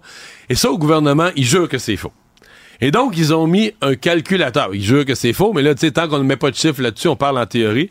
Ils ont mis un calculateur sur le, le- le site Internet, sur québec.ca, là, pour les gens qui sont, qui ont, qui sont dans ce Fait que groupe rentrez votre pension, rentrez ce que vous avez votre rentes, tu rentres toutes tes données. puis rentrez votre nouveau salaire, voici ce qui vous ce reste. qui va vous rester. Puis ils disent que les gens vont être, euh, vont être agréablement surpris, surtout avec les nouvelles règles qui sont en vigueur depuis l'année passée, là, que les gens vont être agréablement surpris, que c'est plus vrai là, qu'il t'en reste pas. Donc, comme on entendait Catherine Champagne-Jourdain, c'est un projet pilote. Alors, on va voir si euh, ça va être un succès. Euh, c'est un million de dollars. Donc, c'est pas comme euh, un projet, là, un chantier euh, incroyable. petit projet pilote. oui, exact. Donc, on espère que ça va fonctionner. Savoir et comprendre, tout savoir en 24 minutes. Bon, Mario, euh, tu sais que plusieurs jeunes ont malheureusement manqué plusieurs jours d'école en Mhm. raison de la grève. Mais bonne nouvelle, du moins pour ceux qui demeurent en Beauce, parce que en vue de l'éclipse totale du soleil qui aura lieu le 8 avril, et on en parle de cette affaire-là, c'est incroyable. Ah, comme... Moi, j'ai écrit là-dessus, ça a lancé un débat que j'avais insoupçonné. D'abord, euh, beaucoup de gens qui étaient d'accord avec moi que ça n'a pas de l'eau de manquer de l'école pour une éclipse solaire, mais Oui, pas tout le monde. Il y a plusieurs. il y a- ben, en fait, il y a plusieurs. Il y a bien des gens qui sont d'accord que tout, tout est prétexte à manquer de l'école. Oui, oui, mais là, il y a plusieurs centres scolaires, donc centres de services qui ont euh, annoncé que cette journée-là, ce serait fermé, il n'y aurait pas d'école. Euh, il y en a deux autres qui l'ont annoncé dernièrement. On parle de, je vais vous dire ça, il y a Lanaudière euh, et, et, et, et, et Mille-Îles, le centre de service scolaire des Mille-Îles. Donc, c'est 46 000 étudiants, élèves euh, à, à Laval. Il y en avait deux dans les cantons de l'Est. Il y en avait dans les cantons de l'Est et donc celle, le centre du service scolaire des affluents. euh, 50 000 élèves dans l'anodière, donc qui, euh, dans plusieurs cas, on dit euh, que c'est trop risqué pour les enfants, que l'heure à laquelle se, va se dérouler l'éclipse, euh, souvent c'est la fin des classes. Et Faut pas qu'il Mario, la regarde. faut pas qu'il la Mais regarde. s'il n'y a pas d'école, le jeune est tout seul chez eux, là, on est sûr qu'il euh, sans aucune Il supervision. va regarder son cellulaire, il va être correct. Ah ouais, c'est ça. C'est pas fou. Mais, mais Mario, là, une des principales raisons qui a été invoquée pour ne pas euh, donner congé aux élèves cette journée-là, ou donner congé aux, aux- aux élèves cette journée-là, c'est que le service de, de, de raccompagnement scolaire, donc de transport scolaire, euh, ne pouvait pas être changé. C'était impossible. Changer l'heure des autobus. Impossible. C'est impossible. Fait que, euh, tu sais, devant l'impossible, Ouais. Non, mais pour vrai, euh, moi, je peux pas croire, là, je, je- je l'ai écrit, je leur dis. Dans une année on a manqué tellement d'écoles qu'on ne soit pas capable. de- D'abord, à la limite, qu'on inclut ça dans, le- dans le programme scolaire. ben voilà. Alors là, tu me donnes. Qu'on fournisse des lunettes à tout le monde. que- mais je veux dire, une journée de congé, une journée de pédagogique. Là, il y en a qui se défendent en disant on a déplacé une pédagogique. Puis tu sais quoi ma réponse à ça? Ben, gardez-la pour montrer des Mais choses non, aux enfants. Il me semblait que ça se déplaçait. Il me semblait que c'était intuitif. Parce que quand on disait, moi je, moi, je disais après les grèves, on devrait faire sauter toutes les pédagogiques. Là. Ah non. Mais non, on disait, non, ça c'est intouchable une pédagogique. Mais là, on peut la déplacer. Mais là, tu vas être content parce que nos amis Beauceron, eux, Ils vont à l'école. ils vont à l'école. Bon, le, ben. service, euh, de- le centre de service scolaire de la Beauce et de Chemin a annoncé, parce qu'imagine, faut que tu annonces que les cours vont avoir lieu. Oui, oui, oui, oui, oui. Parce que là, c'est comme si tu pars de la prémisse où ils n'auront pas lieu. Donc, on, ils ont annoncé qu'il allait avoir des cours euh, cette journée-là et qu'il allait avoir donc une journée euh, autour de ça. Tu sais, qu'il allait euh, avec, euh, il allait éveiller la curiosité scientifique des jeunes. Il allait leur donner des lunettes euh, solaires certifiées. Euh, ça allait être distribué et euh, aux jeunes et à tous les membres du personnel. Il y a une, une association là, de scientifiques qui sont intéressés beaucoup à l'éclipse et qui me disaient qu'ils ont demandé au ministère de l'Éducation d'acheter des lunettes pour tout le monde. Ça coûtait, je pense ça revenait si tu n'achètes 20, Ben non, que- c'est 20 ça. quelques cents par jeune. non, c'est 20 ça. quelques cents par jeune. Puis finalement, le gouvernement a dit non à ça, puis il a piétiné. Puis ils ont étudié, en fait, ils ont étudié euh, ce que certains veulent qu'on fasse avec Nordvolt. Tu étudies l'idée tellement longtemps que ben, par le temps que tu as étudié, il est trop tard. Le soleil est relevé. Ouais, c'est ça. Le monde. Bon, comme tu sais, Donald Trump a quelques ennemis, Oui. mais il y a toujours de la place pour des nouveaux. Et c'est ce qui s'est fait aujourd'hui. Devant, euh, devant, je sais pas pourquoi il est allé le chercher dans la foule, mais Harry, euh, Mais le ça, c'est- prince- il a donné une entrevue à un média britannique. oui, exact, au Daily, Daily Mail, je je pense. pense que c'est le Daily Mail, ouais, je vais pas dire de niaiserie, je pense que c'est le Daily Mail, il a dit donc que le, ro- le, le prince Harry devrait être expulsé euh, du, euh, des États-Unis parce qu'il a trahi la reine et pour Donald Trump, c'est impardonnable et il serait le seul si ce ne tenait qu'à moi. Mais c'est juste que. C'est à TMZ, je pense. Ah non, non, non, non, non, c'est mais euh, ça m'a fait rire parce que c'est-tu quoi? Moi, je me suis dit, dans le fond, Trump, là, ce genre d'affaires qui s'en fout. Il avait rencontré la reine, mais je pense pas qu'il l'aimait tant que ça.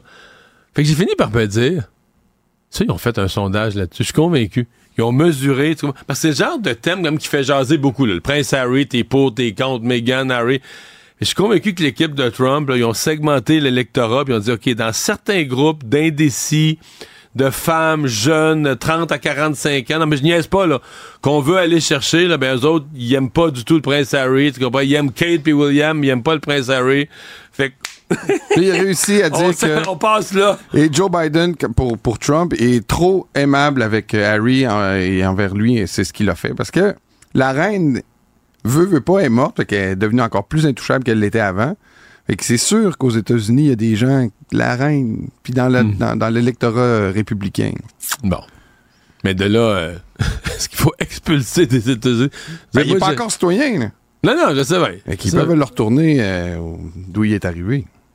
Résumer l'actualité en 24 minutes, c'est mission accomplie. Pour savoir ce qu'il y a à comprendre, Mario Dumont. Isabelle Maréchal, Tous les trois mois, faut que tu arrives avec un nouveau produit, là. Tout le temps, tout le temps, tout le temps, tout le temps. Mario Dumont. Comme on dit en québécois que ça a fessé, là. La rencontre, Maréchal Dumont. Je sais pas comment on va y arriver. Bonjour Isabelle. Bonjour Mario. Et tu veux réagir, comme plusieurs autres, à ce texte coup de poing de Jean-François Lisée en fin de semaine dans Le Devoir, qui, à partir de témoignages d'enseignants, surtout dans le monde secondaire, raconte que les, les KEB, c'est comme un nouveau mot, là, KEB, KEBS au pluriel. Euh, un peu comme les Québécois, des jeunes Québécois qui défendent, qui veulent parler français, qui défendent la culture, qui disent que c'est important. Euh, ben, c'est mal vu dans les écoles. Puis on parle pas des écoles anglaises, on parle dans les écoles françaises. Ça parle anglais dans les corridors. Et c'est comme une quétainerie, euh, c'est comme... Et donc, en gros, les jeunes Québécois de souche sont victimes de certains racismes. Ben, enfin, de dénigrement. Parce que quand tu dis à quelqu'un, quand tu traites quelqu'un de Kebs, tu le dénigres c'est pas un compliment là. Pour Mais c'est du racisme. C'est ben, d'une certaine façon, c'est pointer du doigt quelqu'un puis le montrer par sa différence, en ce cas-ci euh, linguistique.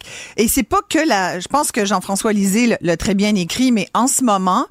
Euh, plus largement depuis quelques mois, quelques années même, je dirais. on peut l'étendre à, à une grande période de temps. Il y a comme un renouveau euh, du, euh, du sentiment et du mépris anti-québécois francophone. Moi, je sens ça depuis quelque temps. Il y a comme ce retour, parce que c'est pas nouveau. Il a toujours été là, latent. Il y a toujours des, des, des gens, surtout anglophones durs, là. Tu le genre de personne qui veut jamais parler un traître mot de français au Québec.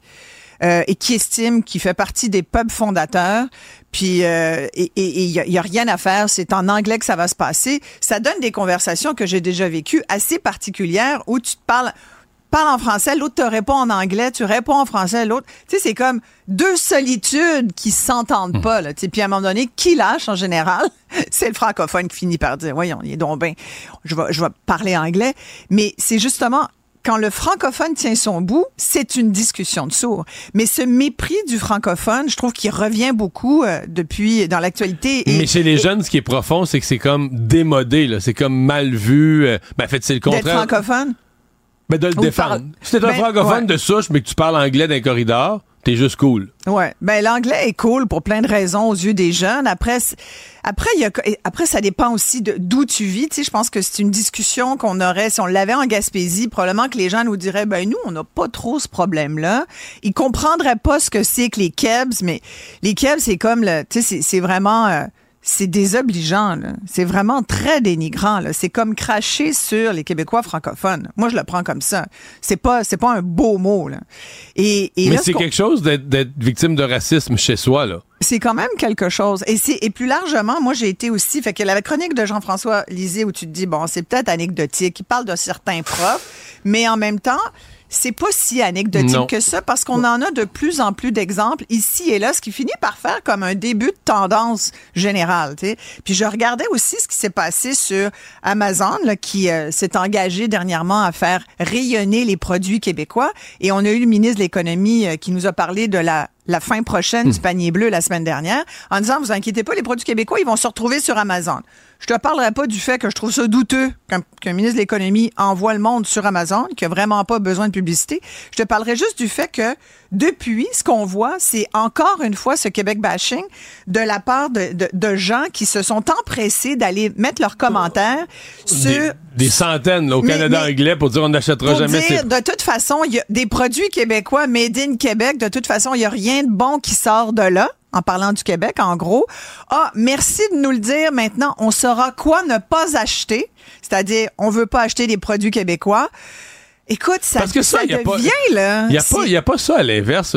mettons, au Québec, il y avait un mouvement, monnaie de ah, ça serait aussi bien d'acheter du pétrole de l'Alberta que du pétrole des États-Unis. Les Québécois n'ont pas ce sentiment inverse-là, euh, de dire on achètera pas. qu'on a beaucoup moins. D'abord, premièrement, je pense qu'on a beaucoup moins de hargne et de mépris envers les anglophones ou les autres membres des, autres communautés culturelles Moi, que jamais, même en ce que, ont Ce que tu viens de décrire, j'ai jamais entendu au Québec ben, du monde dire on n'achètera pas des produits du Canada anglais ou des produits de, de, l'Ontario ou de l'Ouest. il y en a un, le Bruce Doucet, Reasons not to buy the product.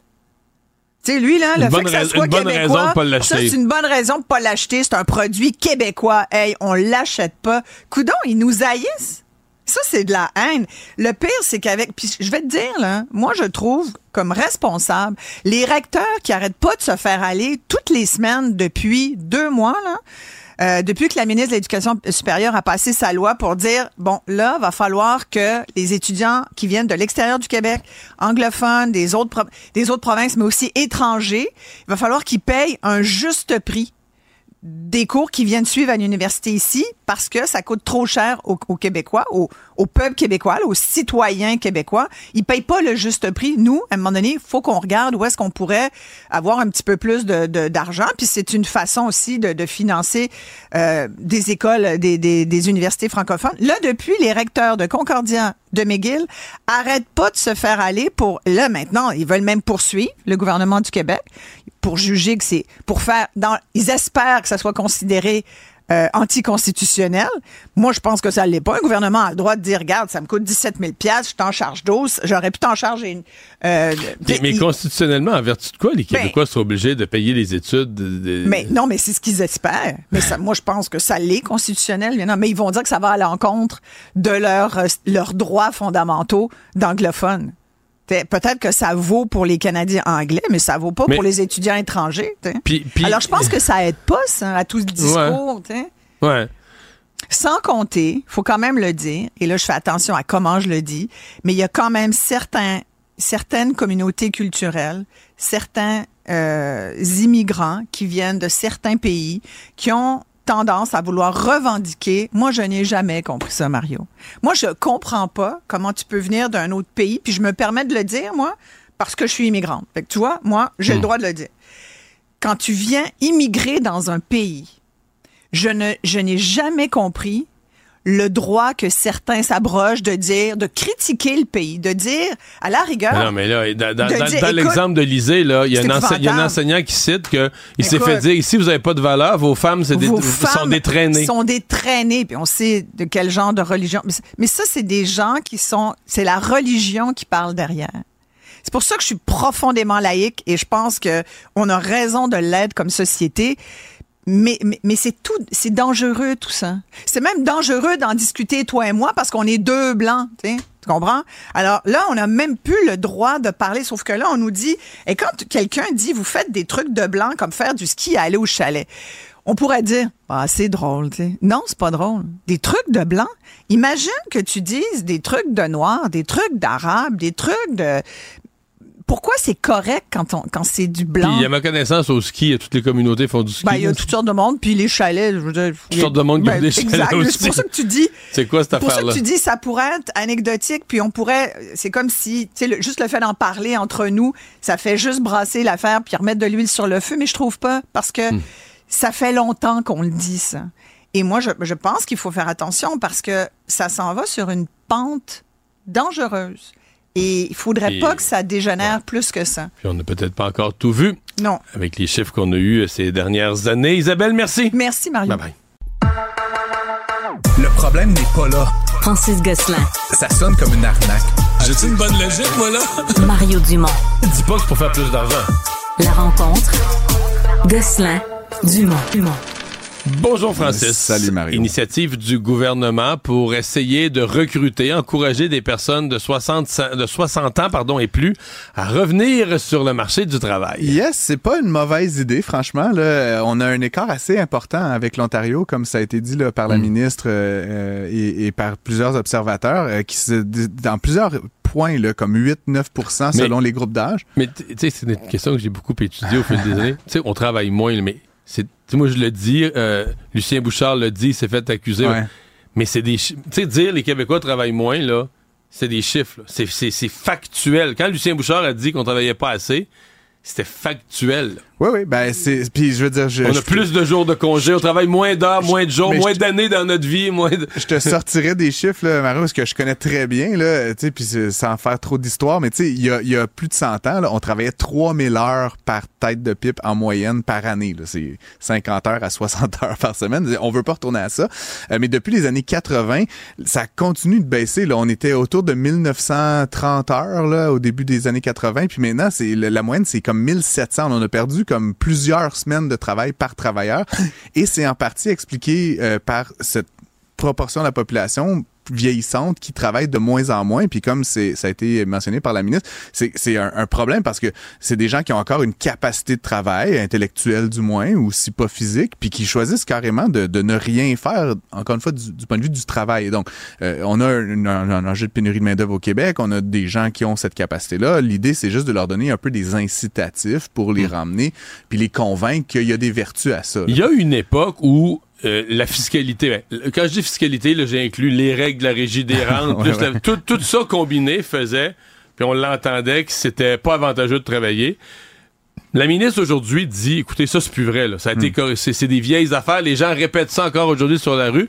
Euh, écoute, le gouvernement dit avoir mis même une calculatrice là, en, en ligne pour vrai là. J'ai pas Un entendu la calculateur. Ouais, il y a un calculateur. tu peux aller vérifier, mettre ta régie des rentes, mettre tous tes chiffres, puis tu vas voir tes revenus de travail, combien ils vont t'en rester Ben, dans a- tes poches? Tu as vu sûrement ce- cette histoire de la madame là, de 70 ans là, qui a été dans le journal de Oui. Montréal. Bon. Fait que, en tout cas, c'est des histoires comme ça. Bref, ce que je voulais dire un peu par rapport à l'annonce aujourd'hui, Mario, l'idée est bonne.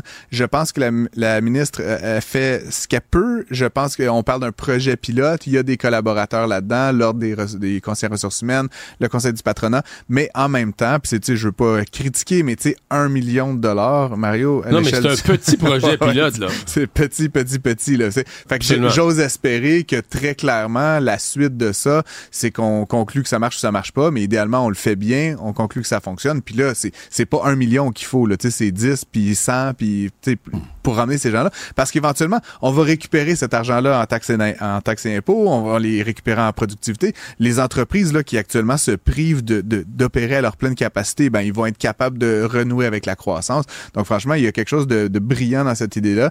Puis, comme tu le dis, là, je suis pas un grand spécialiste des règles fiscales, mais ça reste que peut-être que l'enjeu, c'est comment que la calculatrice est fabriquée ou accessible. Mais l'impression que les gens ont, surtout dans ces âges-là, c'est que s'ils travaillent, ils vont pratiquement faire Mais ça a du été corrigé. Il y a eu encore des changements Ouais. là, au 1er janvier. De la régie, les règles de la régie des rentes ont été revues. Il y a quand même eu des ajustements. À Québec et à Ottawa, il y a eu des ajustements fiscaux. Sûrement, pour... mais tu sais, euh, je pense que pour, pour beaucoup de Non, ces gens-là, ils- La perception est la établie, perception là, est là, là, voilà. c'est ça, il faut- Donc, c'est faut- avec des faut- affaires comme ça. Donc, je voulais un peu, lever mon chapeau, mais surtout appeler puis de mes souhaits, là, puis euh, la ministre à, à ne pas lâcher le bâton. C'est le, le premier million, c'est c'est cute, mais là, il en faut beaucoup plus là, dans les prochaines années pour euh, renouer avec ça. C'était le bilan aujourd'hui de Montréal International, si je ne m'abuse? Ouais, ben oui, c'est ça. Ça augure pas super bien là, pour Montréal comme destination d'attractivité. On parle d'une diminution là, assez significative des investissements euh, directs étrangers, là, donc vraiment l'argent d'entreprises étrangères qui viennent s'installer ici. La bonne nouvelle, par contre, Mario, c'est que... Mais c'est le mal, ça, une entreprise étrangère, non? Ouais. on n'en veut pas? On en veut, Ah, évidemment. on en veut, on mais en là, moi, je sais pas, là.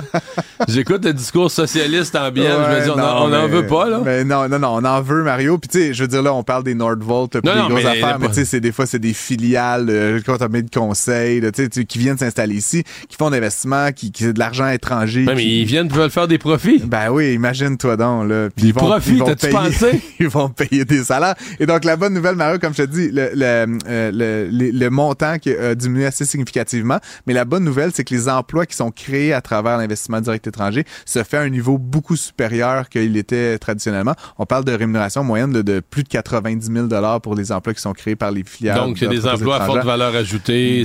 Monsieur Legault va être content. Donc, tu sais, c'est un genre de bittersweet. Là. On a moins d'argent en somme, mais l'argent qu'on reçoit est destiné à des emplois et à des entreprises qui créent plus de valeur par tête de pipe. Donc, encore une fois, il y a quelque chose de bien dans cette nouvelle-là. Euh, le DG, de, le PDG de, de Montréal International semblait bon. euh, Je pense pas que ça ne dépend que de lui. Là, il y a plusieurs facteurs qui affectent l'attractivité de Montréal. Puis, euh, il faut juste rappeler aussi, Mario, qu'il y a eu une période là, après la pandémie exceptionnelle, mais là, on est un peu revenu à ce que c'était, un peu la norme historique d'avant 2020. Donc, encore une fois, c'est un retour à la normale plus qu'une vraie, euh, une vraie régression. On a eu les chiffres sur le dernier trimestre, donc le trimestre octobre, novembre, décembre en Israël. Euh, La guerre, c'est pas bon pour l'économie. hein? Non, ben non. Puis tu sais, je veux pas euh, m'engager dans un débat sur le conflit, mais sur la dimension économique, je trouve ça quand même très intéressant. Il y a une baisse du PIB israélien de 20% au dernier trimestre. T'imagines? 20% Bon, sur l'ensemble de l'année, ça n'a pas un impact aussi majeur parce qu'il y avait de la croissance dans les trois premiers trimestres. Mais à partir du 7 octobre, donc cette date euh, tr- triste et, et fâcheuse, il y a vraiment un effondrement. Puis il y a plusieurs facteurs. Puis c'est intéressant encore une fois, juste du point de vue économique de regarder ça. La première chose, c'est qu'il y a 300 000 jeunes qui ont été mobilisés par l'armée, par les services de défense euh, israéliens. Euh, on, on explique que beaucoup de ces jeunes-là travaillent dans des entreprises technologiques, qui sont des entreprises qui créent beaucoup de valeur, qui sont hautement internationalisées, qui génèrent énormément de valeur du Oui, parce qu'il y a plusieurs entreprises qui ont leur siège, leur siège social, Ah, leurs opérations en Israël. C'est la Silicon Valley bis, là, Israël. Puis même en termes d'investissement direct étranger, on en parlait pour Montréal, mais ça aussi tari là, énormément vers Israël. On parle d'une diminution de près 50 des investissements là, dans, l'année dernière. L'autre élément qu'il faut aussi considérer, Mario, puis encore une fois, sans égard à la politique de l'affaire, c'est qu'il y avait 150 000 Palestiniens qui allaient travailler en Israël chaque jour, hein, qui faisaient euh, de, Gaza vers Israël, qui évidemment ont pu ce, ce privilège-là en raison de la guerre. Et donc, euh, ça a affecté principalement le secteur de la construction résidentielle. Fait que, quand on se compare, on se console. Apparemment, actuellement, la construction résidentielle en Israël est comme à zéro. C'est pas, nous, on voit des diminutions des mises en chantier. Là-bas, il y a plus de mises en chantier. Euh, juste un petit euh, chiffre là, qui m'a aussi frappé. 13% du PIB cette année va être consacré à la défense et aux militaires en Israël. Tu sais, on parle de C'est fou. Ici, Trump, on- là. ouais, ici, on se ici, c'est 1,3 Ben, en c'est fait ça, Trump là, qui veut le années. 2 là, pour l'OTAN, etc. Mais tu sais, c'est- 13 c'est de la richesse du PIB. Eh, c'est beaucoup, beaucoup, beaucoup d'argent. Mais encore une fois, c'est c'est pas, c'est pas insoutenable là, pour, pour une décennie, mais pour l'année en cours, là, évidemment, en raison du conflit, de l'achat massif là, de- d'armes et, et- et d'autres appareils militaires, ben, c'est, c'est- ça, va, ça va sûrement se financer par énormément de dettes. Mais encore une fois, c'est quand même une- une- un impact euh, de second degré. Puis tu sais, je me demande éventuellement, là, parce qu'on pense que l'économie israélienne va rebondir là, quand ça va venir à terme, mais tu sais, le terme n'est pas nécessairement vu actuellement. Puis je, me demande si ça pourrait pas éventuellement devenir l'économie en tant que telle un autre sujet politique, parce qu'actuellement la société israélienne est très concentrée évidemment sur sur le conflit, mais euh, si éventuellement l'économie continue de, de péricliter puis même de diminuer comme cela, ça va faire mal politiquement à M. Netanyahu, puis ça va être un autre élément à considérer pour lui en plus là, de la question euh, culturelle politique là, de, de la guerre avec avec le, avec Gaza. Mais je vois, madame, il y a ça, parce que, à à Wall Street, il y a quelques entreprises technologiques là, qui sont bloquées, mais j'avais pas pensé à la question de la main-d'œuvre. Évidemment, leur siège social est en terrain miné, le présentement, là.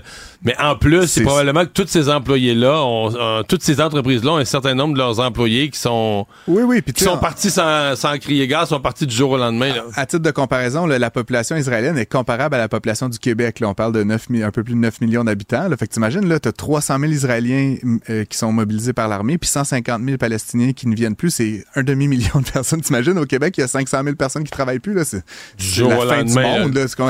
C'est, bon, puis c'est pas une crise de la main-d'œuvre. En plus de tous les autres euh, problèmes. Merci, Francis. À demain.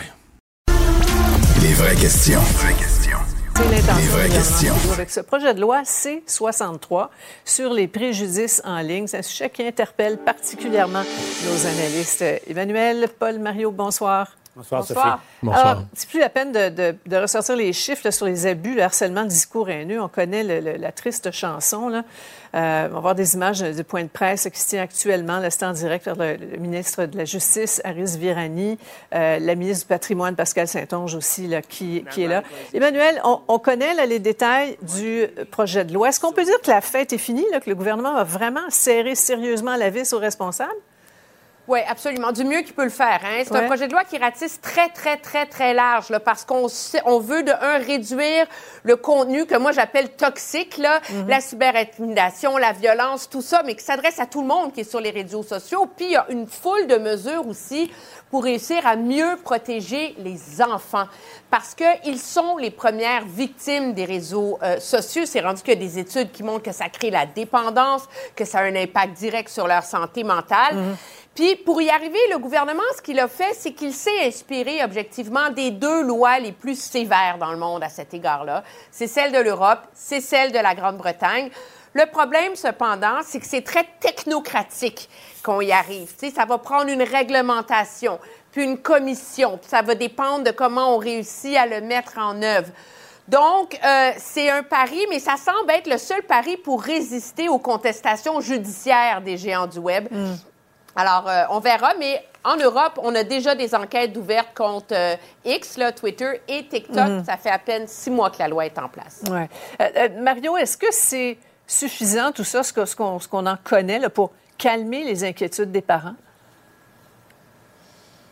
Ben, je pense pas que ça va remplacer une certaine supervision parentale, là, quand même. Mais, euh, Tu sais, c'est- c'est- moi, c'est, on, on est là. là. Tu sais, Tout le monde est d'accord pour dire il faut, faut protéger les enfants. C'est plus le comment qui m'inquiète. Comment on va réussir à faire ça? Comment. c'est quelque chose, là, essayer de, de régimenter ce qui se publie quand des millions de personnes publient. On pourrait en avoir un. Les réseaux sociaux publient des fraudes. Là. Combien de personnes présentement dans le bottin de l'UDA qui ont vu le- leur nom? On a des Ouais. collègues qui ont vu leur nom utilisé pour vendre des produits, pour ceci, pour maigrir, pour n'importe quoi. Euh, tu sais, Facebook diffuse ça. Alors, tu sais, tout ce qu'il y aurait d'illégal à réglementer, mais c'est juste pourquoi les gouvernements le font pas ou c'est comment tu le fais, comment, comment tu vas l'appliquer, le mettre dans un texte de loi, c'est une chose, mais comment tu vas l'appliquer? Alors, j'ai hâte de voir dans l'étude du projet de loi les explications qu'on va nous donner. Ouais. As-tu ce genre de crainte aussi, Paul? Euh, Sophie, vous parliez au fond de tenter de réguler le, le Far West. Ouais. Euh, Il n'y a pas 56 000 façons de le faire. Pour euh, à l'époque, euh, a fallu l'intervention, la création et l'intervention de, de shérifs euh, qui, qui étaient très musclés, qui avaient les moyens de faire respecter l'ordre. Évidemment, on transige maintenant avec des géants du web. On les a vus agir avec les médias d'information. Donc, leur demander de se responsabiliser, euh, il y, a, y a y a un pari là-dedans.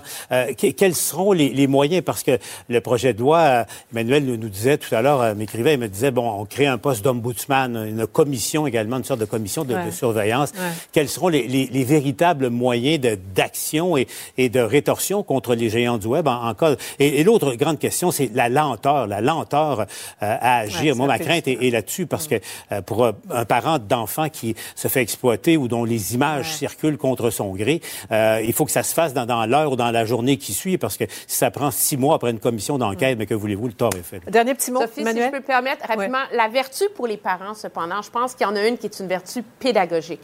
Au Canada, on est un pays où il n'y a pas eu beaucoup de gros débats publics là, sur les effets des médias sociaux, la façon de les gérer avec les enfants et tout ça. Et quand il y a un projet de loi aussi gros qui débarque dans l'espace public, je pense que ça va nourrir la discussion et ça, ça ne peut qu'aider et mieux outiller euh, les Mm. parents. C'est à suivre. Est-ce que c'est parce que Luc Robitaille est un ami du? J'ai aucune espèce d'idée. Pour moi, ça commence à paraître vraiment bizarre. Pour savoir ce qu'il y a à comprendre, Mario Dumont. Parce que les Kings vont jouer un match à Salt Lake City, qui aussi réclame une équipe de la Ligue nationale, mais ils vont partir Ouais. tout de suite après. Ils vont rester euh, trois, je me souviens pas trop, quatre jours euh, à Québec, là. Et puis, euh, il y aura d'autres activités connexes également. Donc, c'est important au niveau de la rigueur de, de, de préciser ça. Mais euh, c'est comme, c'est comme un caillou dans le soulier de ce gouvernement qui, qui, qui, dont il n'arrive pas à se débarrasser. Imaginez apprendre ça à, à quelques jours maintenant du dépôt du budget Girard à, à Québec. Il va falloir qu'il sorte ses, ses talents de patineur, le ministre des Finances. Mario? Ouais, mais c'est un coup facile de l'opposition. À chaque fois qu'on reparle des Kings, c'est comme si l'opposition se dit qu'ils font des points gratuits. C'est ce qu'ils ont dit aujourd'hui est juste faux. là. Ils disent qu'ils ont fait la même chose à Salt Lake City. C'est pas la même chose. Salt Lake City sont à, les Kings sont à une heure de chez eux, puis ils vont jouer un match, puis ils repartent, ils couchent même pas là. C'est, ça n'a rien à voir. C'est pas du tout la même chose, mais on comprend que le dossier des Kings pour le gouvernement est devenu un embarras. Avec l'opposition, on ratera pas une chance d'en reparler, là, quitte à, quitte à étirer la vérité un Ouais. petit peu, là. C'est payant pour eux, Emmanuel. Ben oui, parce que si tout le monde est conscient que le gouvernement peut pas vraiment remettre la pâte à dents dans le tube, là, c'est vraiment classé dans la catégorie des fausses bonnes idées, là, comme la hausse de salaire des députés. Une fois que c'est fait, c'est fait, puis il va falloir que le gouvernement continue à en payer le prix à chaque fois qu'on va ressusciter cette mauvaise idée. tu sais. Et semble-t-il qu'il y a des millions qui sont déjà engagés, alors, effectivement, pour la pâte à dents dans le tube. On poursuit, tard. on poursuit la discussion après la pause. Un nouveau sondage euh, montre que le projet Nordvolt est plutôt bien accueilli par les populations concernées. Mario Dumont. Une feuille de route impressionnante. Un curriculum vitae aussi long que le pont de la Confédération. Alors, les Kings euh, à Ben oui. Québec, ça refait la manchette Ben d'aujourd'hui. oui, parce que là, je t'entendais en parler, puis là, je voulais ajouter quand même quelque chose parce que je lisais le texte de Stéphane Cadorette qui, justement, écrit sur ça aujourd'hui dans le journal. Puis tu sais ce qui a convaincu euh, la, la ville de Salt Lake City de présenter un match des Kings? Un simple appel de Luc Robitaille parce que ils ont une bonne relation. Ah bon? C'est tout ce que ça fait. Fait que euh, je te dirais que c'est vrai que les gens ici au- à Québec peuvent se sentir un peu floués quand tu dis que la seule chose qui a fait de la différence entre payer 0 ou 7 millions, c'était que Luc Robitaille mais- a des bons liens avec les gens euh, du jazz. Ouais, mais en fait, à- à- ce que je comprends à Salt Lake City, c'est que c'est un événement, le Frozen Fury, Oui. quelque chose comme ça, annuel, Oui, oui. là, qu'ils font toujours. Euh, les Kings, ils vont y aller, ils y allaient, ils vont y aller chaque année, ils vont continuer. Mais c'est à côté de chez eux, dans le fond, ils vont, euh, ils vont, ils jouent le match, ils retournent, coucher, ça. ils retournent Oui, coucher à ça la rien maison. à là. voir, là. Tu sais, on ça n'a rien à voir avec Québec, ils vont passer 4-5 jours. Leur camp d'entraînement va être déménagé à Québec. Il va y avoir des événements, ils disent, avec des jeunes. Oui, Au- oui. Puis Québec aussi, dans une situation où ils n'ont pas eu de match depuis 2018, là, puis euh, il y avait un certain désir d'attirer des Hmm. choses, de un happening, là. Écoute, je vais te parler, tu sais que tu vas, tu vas avoir... euh, tu vas avoir euh, une entrevue avec euh, un, déneigeur, mais là, c'est ça se concrétise. Hein. De plus en plus, on parle euh, des prochaines semaines, ça va être chaud. Et c'est beaucoup à cause de El Niño. El Niño, ouais. Eh oui, mais oui, parce que il y a des gens Mais on qui... pourrait chanter la chanson de Plume, c'est de la faute à El Niño. C'est exactement parce qu'il y a plusieurs euh, personnes qui cherchent la raison. Pourquoi? Est-ce que c'est le réchauffement climatique? Est-ce que c'est le soleil tout court? Oui, le soleil, au mois de mars, fait de plus en plus son apparition, mais euh, les- les- la, la base de température, et tu vas pouvoir en parler tout à l'heure avec ton invité, c'est à cause, c'est la faute de El Niño, mon cher. Mais les hivers El Niño, la différence, c'est qu'ils sont toujours plus chauds. Mais des fois, ça fait des masses d'air chargées d'humidité, ce qui fait que tu avoir des hivers avec beaucoup de pluie Beaucoup et de neige, là, de la neige, il faut pas nécessairement très froid, mais à moins 2, moins 3, il peut tomber des quantités folles de neige quand, quand le ciel se charge. Cet hiver, c'est ça qu'on n'a pas eu. Mais Ben, tu vois, les- les, les 13 cas de printemps El Niño, euh, il y a eu 4 cas de printemps très doux, mais 5 cas de printemps très, nuageux, très, Très neigeux. neigeux. Très neigeux. Donc, c'est un peu ça euh, qu'on va pas... Mais cet, cet- ce printemps, c'est pas parti pour être ça. Range t'appelle, Mario, c'est fini l'hiver. C'est pas moi qui va chialer. Je donne pas, je donne pas un nom amical à la neige, la blanche. Probablement capable de vous battre à n'importe quel jeu de société, Mario Dumont. Tout en débattant des enjeux de société. Tout en débattant des enjeux de société. Alors maintenant, cette euh, grosse annonce de Québec, là, partenariat public-privé pour construire des logements pour aînés à faible revenu dans 10 villes d'ici deux ans, avec euh, l'organisme Mission Unie Téné de Luc Maurice, là, qui va concevoir construire les immeubles. La ministre Duranceau qui parle d'une façon innovante de répondre à la crise du logement. Vous en dites quoi? C'est une voie d'avenir, Mario, ça? Ah, c'est une bonne nouvelle. Euh, oui, il y a une certaine voie d'avenir là-dedans. Il faut le voir pour ce que c'est. C'est une bonne nouvelle. Avec un partenaire privé solide et tout ça. Par contre, faut quand même voir dans le domaine de l'hébergement des aînés ce qu'on a perdu. là. hein. C'est des centaines de RPA qui ont fermé ça. au cours des dernières années, des plus petites résidences. Et euh, bon, pour toutes sortes de raisons, euh, tu sais, avec l'incendie de, de la résidence du Havre et l'île verte, on a monté les exigences de sécurité. On a dit que ça prend des gicleurs. Ah, Il y a des endroits où des gens, des, des, des propriétaires de résidences pas trop grosses, avec des bâtiments pas trop récents. Des fois, c'est géré par un couple qui était rendu à un certain âge qui disait non, on se rembarque pas d'un investissement de tout rénover pour un million. Alors tout ça a fait des fermetures, mais en très grand nombre, Ouais. beaucoup de places perdues. Alors là, c'est des groupes géants maintenant qui réinvestissent, recréent des places. Et euh, qu'à chaque fois qu'on crée des places, néanmoins, il faut toujours garder en tête aussi qu'il y a le maintien à domicile, là, Mhm. qui est le vrai grand défi pour les aînés. Oui, oui. Celui, euh, Paul, qui a, qui a poussé le projet, euh, Luc Maurice, qu'on connaît bien, qui est un, philanthrope reconnu et qui a une réputation assez impeccable. Ouais, c'est le fondateur du groupe qui porte son, nom de famille, là, qui était euh, le, le géant dans, le domaine des résidences pour personnes âgées. Mais là, ce dont il est question ici, c'est euh, là où c'est vraiment innovant, c'est que Luc Maurice, au fond, propose au gouvernement une sorte de clé en main. Et là, imaginez, là, ce dont il est question ici, c'est de, de permettre l'accès à des personnes âgées à faible revenu euh, à, à des logements. Un studio coûterait 600 dollars par mois et un 3,5 coûterait 900 dollars par mois. Faites l'exercice, essayez de trouver quelque chose de comparable. Euh, c'est deux, trois fois plus cher selon les, euh, Ouais. les localités. Ah ouais, il le fait euh, en s'impliquant lui-même, en garantissant euh, d'assumer les dépassements de coûts. Il a pris le téléphone, s'est fait donner des terrains dans, dans 10 villes, euh, a pris le téléphone, a contacté des architectes, des ingénieurs qui ont fait un plan. C'est la même bâtisse qui va être reproduite dans 10 villes différentes. Au total, donc, euh, 1000 euh, logements de plus à, à prix abordable. Moi, je, je considère que pour les gens qui nous écoutent, qui, ont- qui n'ont pas les moyens de, de, de se payer ce qu'il y a sur le marché, c'est une bonne nouvelle. Évidemment, il y a la question de l'esthétique, éventuellement, du confort à, à l'intérieur. Euh, mais en tout cas, euh, je trouve que pour, pour le moment, dans une solution, dans une situation comme la nôtre en ce Mhm. moment, euh, c'est assez innovant. Merci. Emmanuel, d'accord avec ça? Oui, mais je pense que ça, ça, illustre que pour résoudre la crise du logement et une crise de l'ampleur de celle que l'on connaît, il va falloir sortir des sentiers battus. Et Mhm. ça, c'en est un exemple, si on veut. On peut pas seulement avoir des gros programmes lourds du gouvernement avec 350 millions de paperasses, puis ceci, cela. Il va falloir, à un moment donné, euh, accepter que, oui, on construit euh, des immeubles qui sont pas tous des grands prix d'architecture, puis qui sont les mêmes d'un endroit à l'autre. Euh, Est-ce que... Et ça, moi, je trouve que ça, ça ouvre la voie à penser de manière différente en termes de solutions. Et objectivement, on ne pourra pas la résoudre, cette crise du logement, si on ne fait pas les choses différemment. Et ça, c'en est Mm. un exemple. Prochain sujet. faut pas mélanger dans le dossier Nordport avec l'immobilier, un projet immobilier, un projet industriel. Donc, il ne faut pas mélanger les pommes avec les oranges ou avec les bananes. Premier ministre, j'ai manqué ça, qui nous avait, qui nous avertissait. Mais euh, Sophie, on, on cherche encore à comprendre la présence de la banane dans la Ouais. comparaison entre les pommes et les C'est pour la oranges. santé. Ah, peut-être, oui. Enfin, et le, et le ministre Fitzgibbon, hein, qui nous a, bon, ils nous ont répété tous les deux là, que, bon, l'acceptabilité sociale était là concernant le, le- le projet Nordvolt. Et là, ce sondage léger, commandé par la multinationale, hein, il, il faut le dire, mais semble euh, leur donner raison. Une majorité de la population concernée, là, tout autour du projet, qui semble en faveur. Est-ce que ça, ça vous surprend, Emmanuel?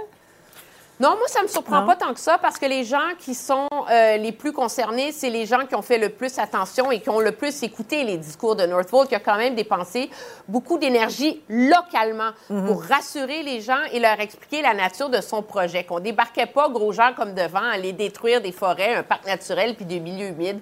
Qu'on allait vraiment faire un effort pour minimiser l'impact et tout ça.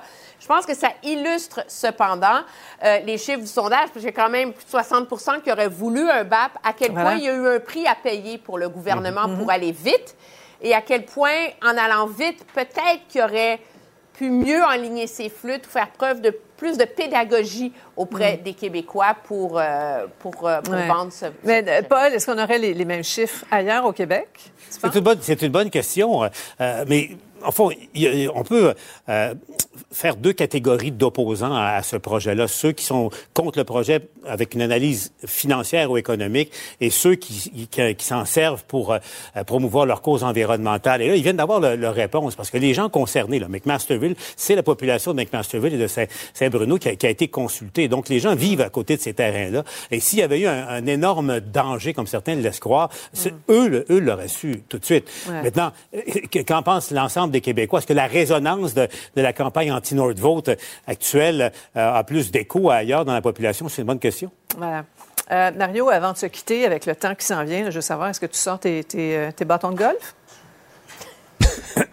Pas tout de suite, mais pour vrai, euh, je regardais la météo deux semaines. On peut quasiment dire il va faire froid jeudi, mais sinon, on a l'impression que l'hiver est fini pour vrai. Hein? Les boules de pétanque, peut-être, Paul? Oui, mais euh, attention, parce que jeudi matin, j'écoutais Colette, le jeudi matin, Ouais. ça sera pas Jojo non plus. Euh, Rangez pas vos tucs ni vos pneus d'hiver. C'est pas fini tant que c'est pas fini. Hein, Emmanuel? Merci Non, à vous en trois. effet, au revoir. Bye, à demain. Au revoir. Probablement capable de vous battre à n'importe quel jeu de société, Mario Dumont. Tout en débattant des enjeux de société. société. Alors, euh, l'hiver qui, techniquement, il resterait un bon mois, mais quand vous regardez la météo, il va faire froid. euh, On nous dit qu'il va faire froid jeudi, mais sinon, on est en haut de zéro à peu près tout le temps. À partir de vendredi, le 1er mars, les deux premières semaines de mars, c'est que de la chaleur qui est annoncée. Euh, pas de neige. euh, Il n'y en a pas eu beaucoup ces dernières semaines. Euh, certains vont dire on n'a pas eu d'hiver ou on n'a pas eu un gros hiver. Euh, Peut-être même que l'hiver est fini. Mario Trudeau est président et secrétaire trésorier de l'Association des entrepreneurs de déneigement du Québec. Bonjour, M. Trudeau. Bonjour, monsieur. Euh, vous, euh, ça, ça change tout dans votre domaine d'avoir un hiver avec aussi peu de neige. là. Ceux qui sont payés, euh, ceux qui sont payés d'avance à forfait, là, comme dans le résidentiel, les autres sont gros durs. Euh, ceux qui sont payés à, comme on dit, à l'acte, eux autres, ils, ils crèvent de faim? C'est pas tout à fait ça. Là, Non, j'ai simplifié. Oui, Expliquez-nous ça, expliquez-nous ce qui arrive dans votre domaine. Là. Ben écoutez, ceux qui sont effectivement à forfait, là, les- les- on parle des résidentiels, institutionnels, commerciaux, euh, on se cachera pas, là, oui, ça, ça, va, ça va être une belle hiver pour eux, sauf qu'ils ont quand même des doléances pareilles. La, la main-d'œuvre, il faut qu'ils se la gardent, et la machinerie, il faut qu'ils se la paient. Alors ça, c'est des, c'est des frais, euh, ils n'ont pas le choix, là. Ils vont être là pareil de toute façon. Il, il a économisé sur le diesel un peu quand même. Un peu, c'est ça, puis ces Ouais. accidents, sur la, la mécanique. Dans le domaine euh, urbain, les, les- les entrepreneurs, ce que j'appelle les grands garçons, dans le domaine urbain, ben là, c'est un peu hybride, là, un peu. Il y a une partie, surtout pour la région de Montréal, il y a une partie de déblaiement qui est à forfait, quoique ça représente uniquement le 30% de tout le contrat. Et le restant, le 70% lui, il est au mètre cube transporté. Alors là, il y en a Donc, pas. le chargement de la neige, camionnage. Comme les camionneurs en vrac qui transportent la neige, eux autres, là, ils n'ont pas un hiver euh, le fun point de vue revenu, là. eux, c'est les pires. C'est les, pires parce que euh, ils ont à peu près rien du tout. Ils ont des camions qui vaut jusqu'à 500 000, 700 000. Là. On rit pas avec ces camions-là. Là. Puis euh, eux, actuellement, là, ben, ils sont payés au mètre cube transporté ou à l'heure. Mais à l'heure travaillée. Là, personne ne sort. Personne ne travaille. Alors là, les autres, ils ont un problème. Puis ils vont, ça va nous revenir. Faut pas se dire parce qu'ils travaillent pas, tout le monde est content. Euh, Imaginez-vous que l'année prochaine, ces gars-là, qu'est-ce qu'ils vont faire? Ben, ils vont vous demander des garanties. Ils vont faire comme les, la main-d'œuvre. Pour sa- la main-d'œuvre, actuellement, les entrepreneurs, pour se la garantir, ben, ils garantissent des heures. 40 heures par semaine, euh, 10 semaines. bon, ainsi de Donc, le, le- le déneigeur à forfait, là, celui qui fait du résidentiel ou du commercial, lui a son contrat pour l'hiver, puis lui est payé pareil, même s'il n'y a pas de neige. Ben, Mais lui, ça. de l'autre côté, vous me dites, lui, il a payé ses travailleurs. Pour avoir être sûr que ses travailleurs sont disponibles, il les paye tant par semaine, il les paye à la semaine. Donc, les, les travailleurs ont été chez eux à rien faire, à regarder la télé, mais la paye rentrait. Exact. Et ça, mais c'est juste jusqu'à peu près janvier, février. Le mois de février règle normalement. Là, la garantie se termine, 10 semaines là, dans, dans, dans, dans l'hiver, là, ça arrive à peu près là, là. Là, ça se termine. Mais là, on sait aussi que euh, mars et avril, mars, là, il y a des fois, euh, les statistiques, là, c'est 32 cm. Et les euh, avril, c'est 11 cm. Donc, ça veut dire qu'il y y a une quarantaine de centimètres à venir.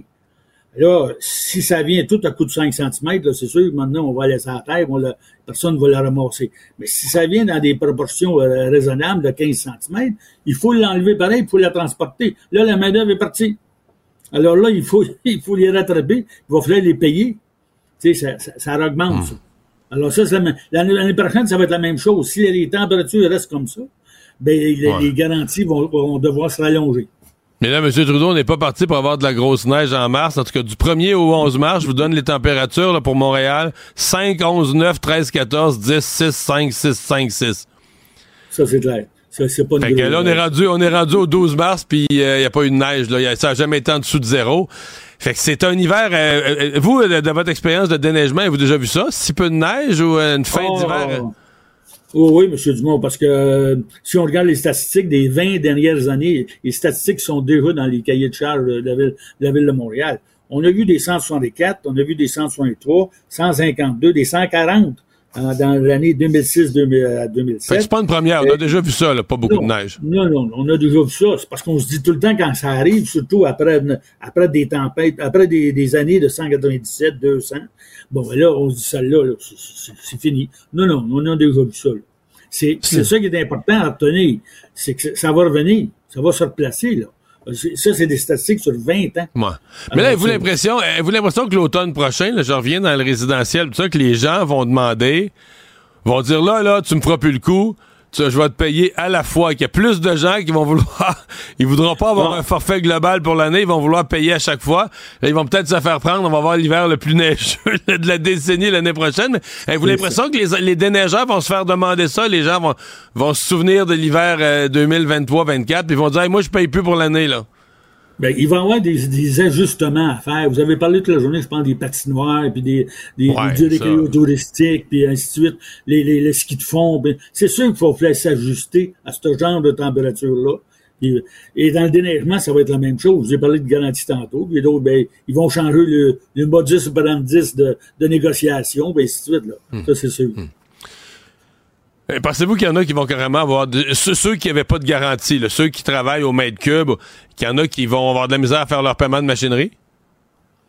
Ben oui, parce que c'est sûr que là, il y a une grosse perte, parce que là, euh, surtout dans les contrats de Montréal, la région de Montréal, c'est 70% dans l'enlèvement. Là, euh, on est déjà dépassé, le petit 30% qui est garanti dans cet enlèvement-là, là, on a déjà dépassé ça. Ça veut dire que s'il neige demain matin ou quelque chose comme ça, là, à un moment donné, là, c'est quasiment au frais de l'entrepreneur. Là. C'est surtout s'il est à l'est là ou quoi que ce soit. Fait que c'est sûr qu'à un moment donné, là, il, il va falloir ajustements quelque part. Ça, c'est certain. Puis il y en a qui vont avoir de la misère, c'est sûr.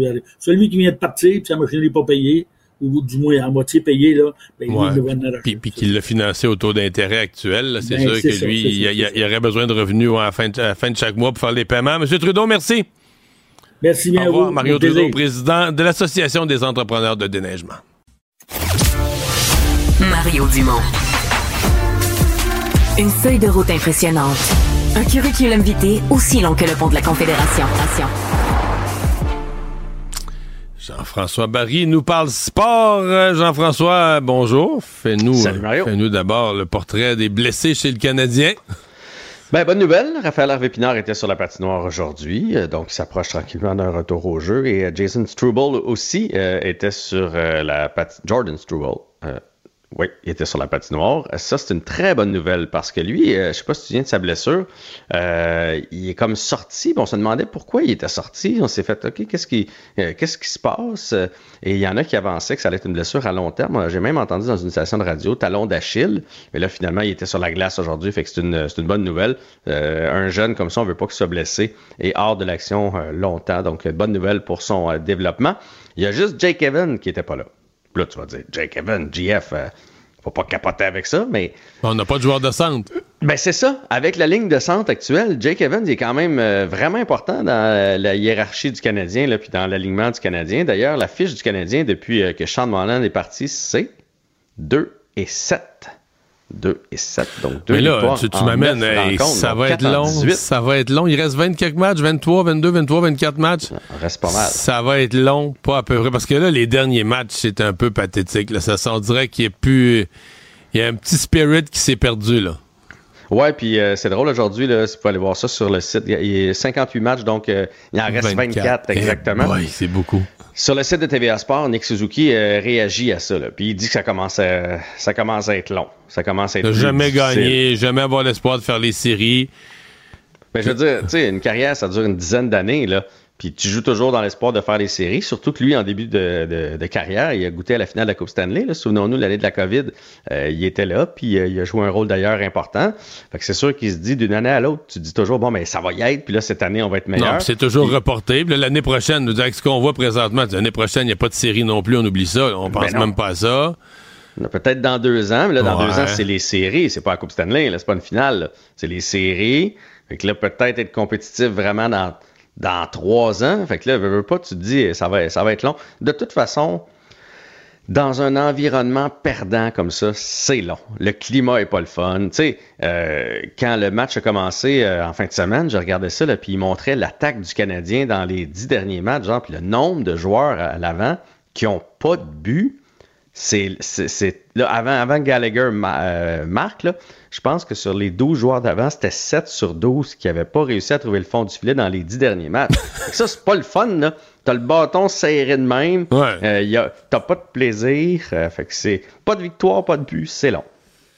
Et là, demain, euh, c'est pas de la. Mais là, en fait, là, on commence à regarder, à regarder le classement. à l'envers. On a reviré la feuille de bord pour voir la, la course. euh, la, la- la course pour le, le- le- la meilleure position dans le tirage. Mais là, demain, c'est un match de ça, là. Là, on a des bonnes chances. Là. On s'en va vers le bas tranquillement quand même. Les sénateurs vont mieux. Les Blue Jackets ont gagné hier.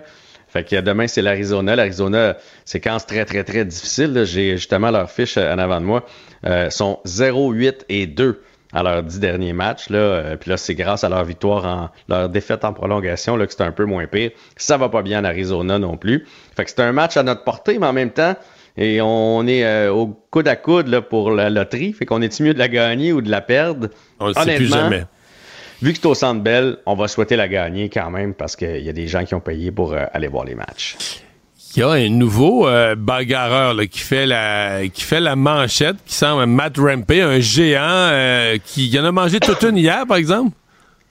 Ouais, ben même contre Delaurier, euh, il- Ouais, contre été- de- Puis contre Mathieu Olivier, là, ça pas été beau. Là. Il y en a. Contre Matt Oliver hier, là, oh là là, il a mangé tout, tout. Mais c'est surtout, en fait, puis je sais pas, toi, tu te situes où là-dessus, mais j'aime pas vraiment ça. C'est un, il est tout jeune, là. C'est un, il a joué son premier match, là, lui, dans euh, la fin de semaine, qui ont fait les deux parties extérieures, là, il y a deux fins de semaine. Et là, il se bat avec tout le monde.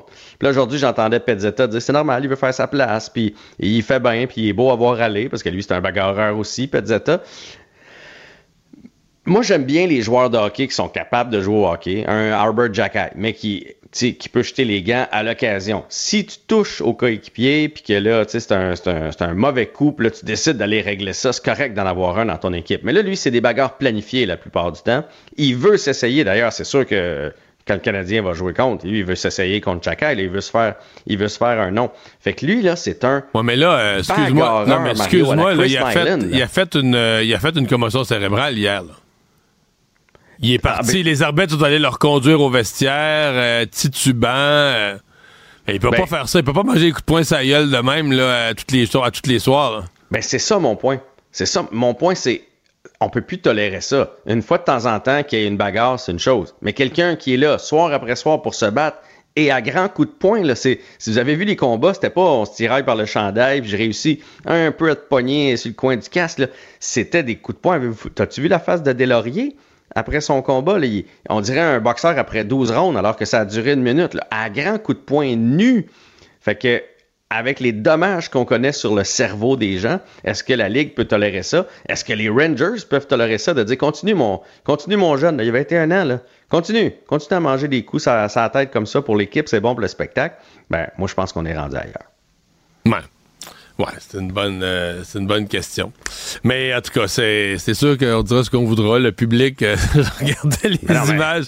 La, la foule est debout quand ça arrive. Hey, merci, Jean. Tout le monde l'a vu passer ses médias Ah sociaux ouais, pour le c'est regarder. ça, C'est ça. Hey, merci. Merci à vous d'avoir été là. On se donne rendez-vous pour une autre demain. Cube.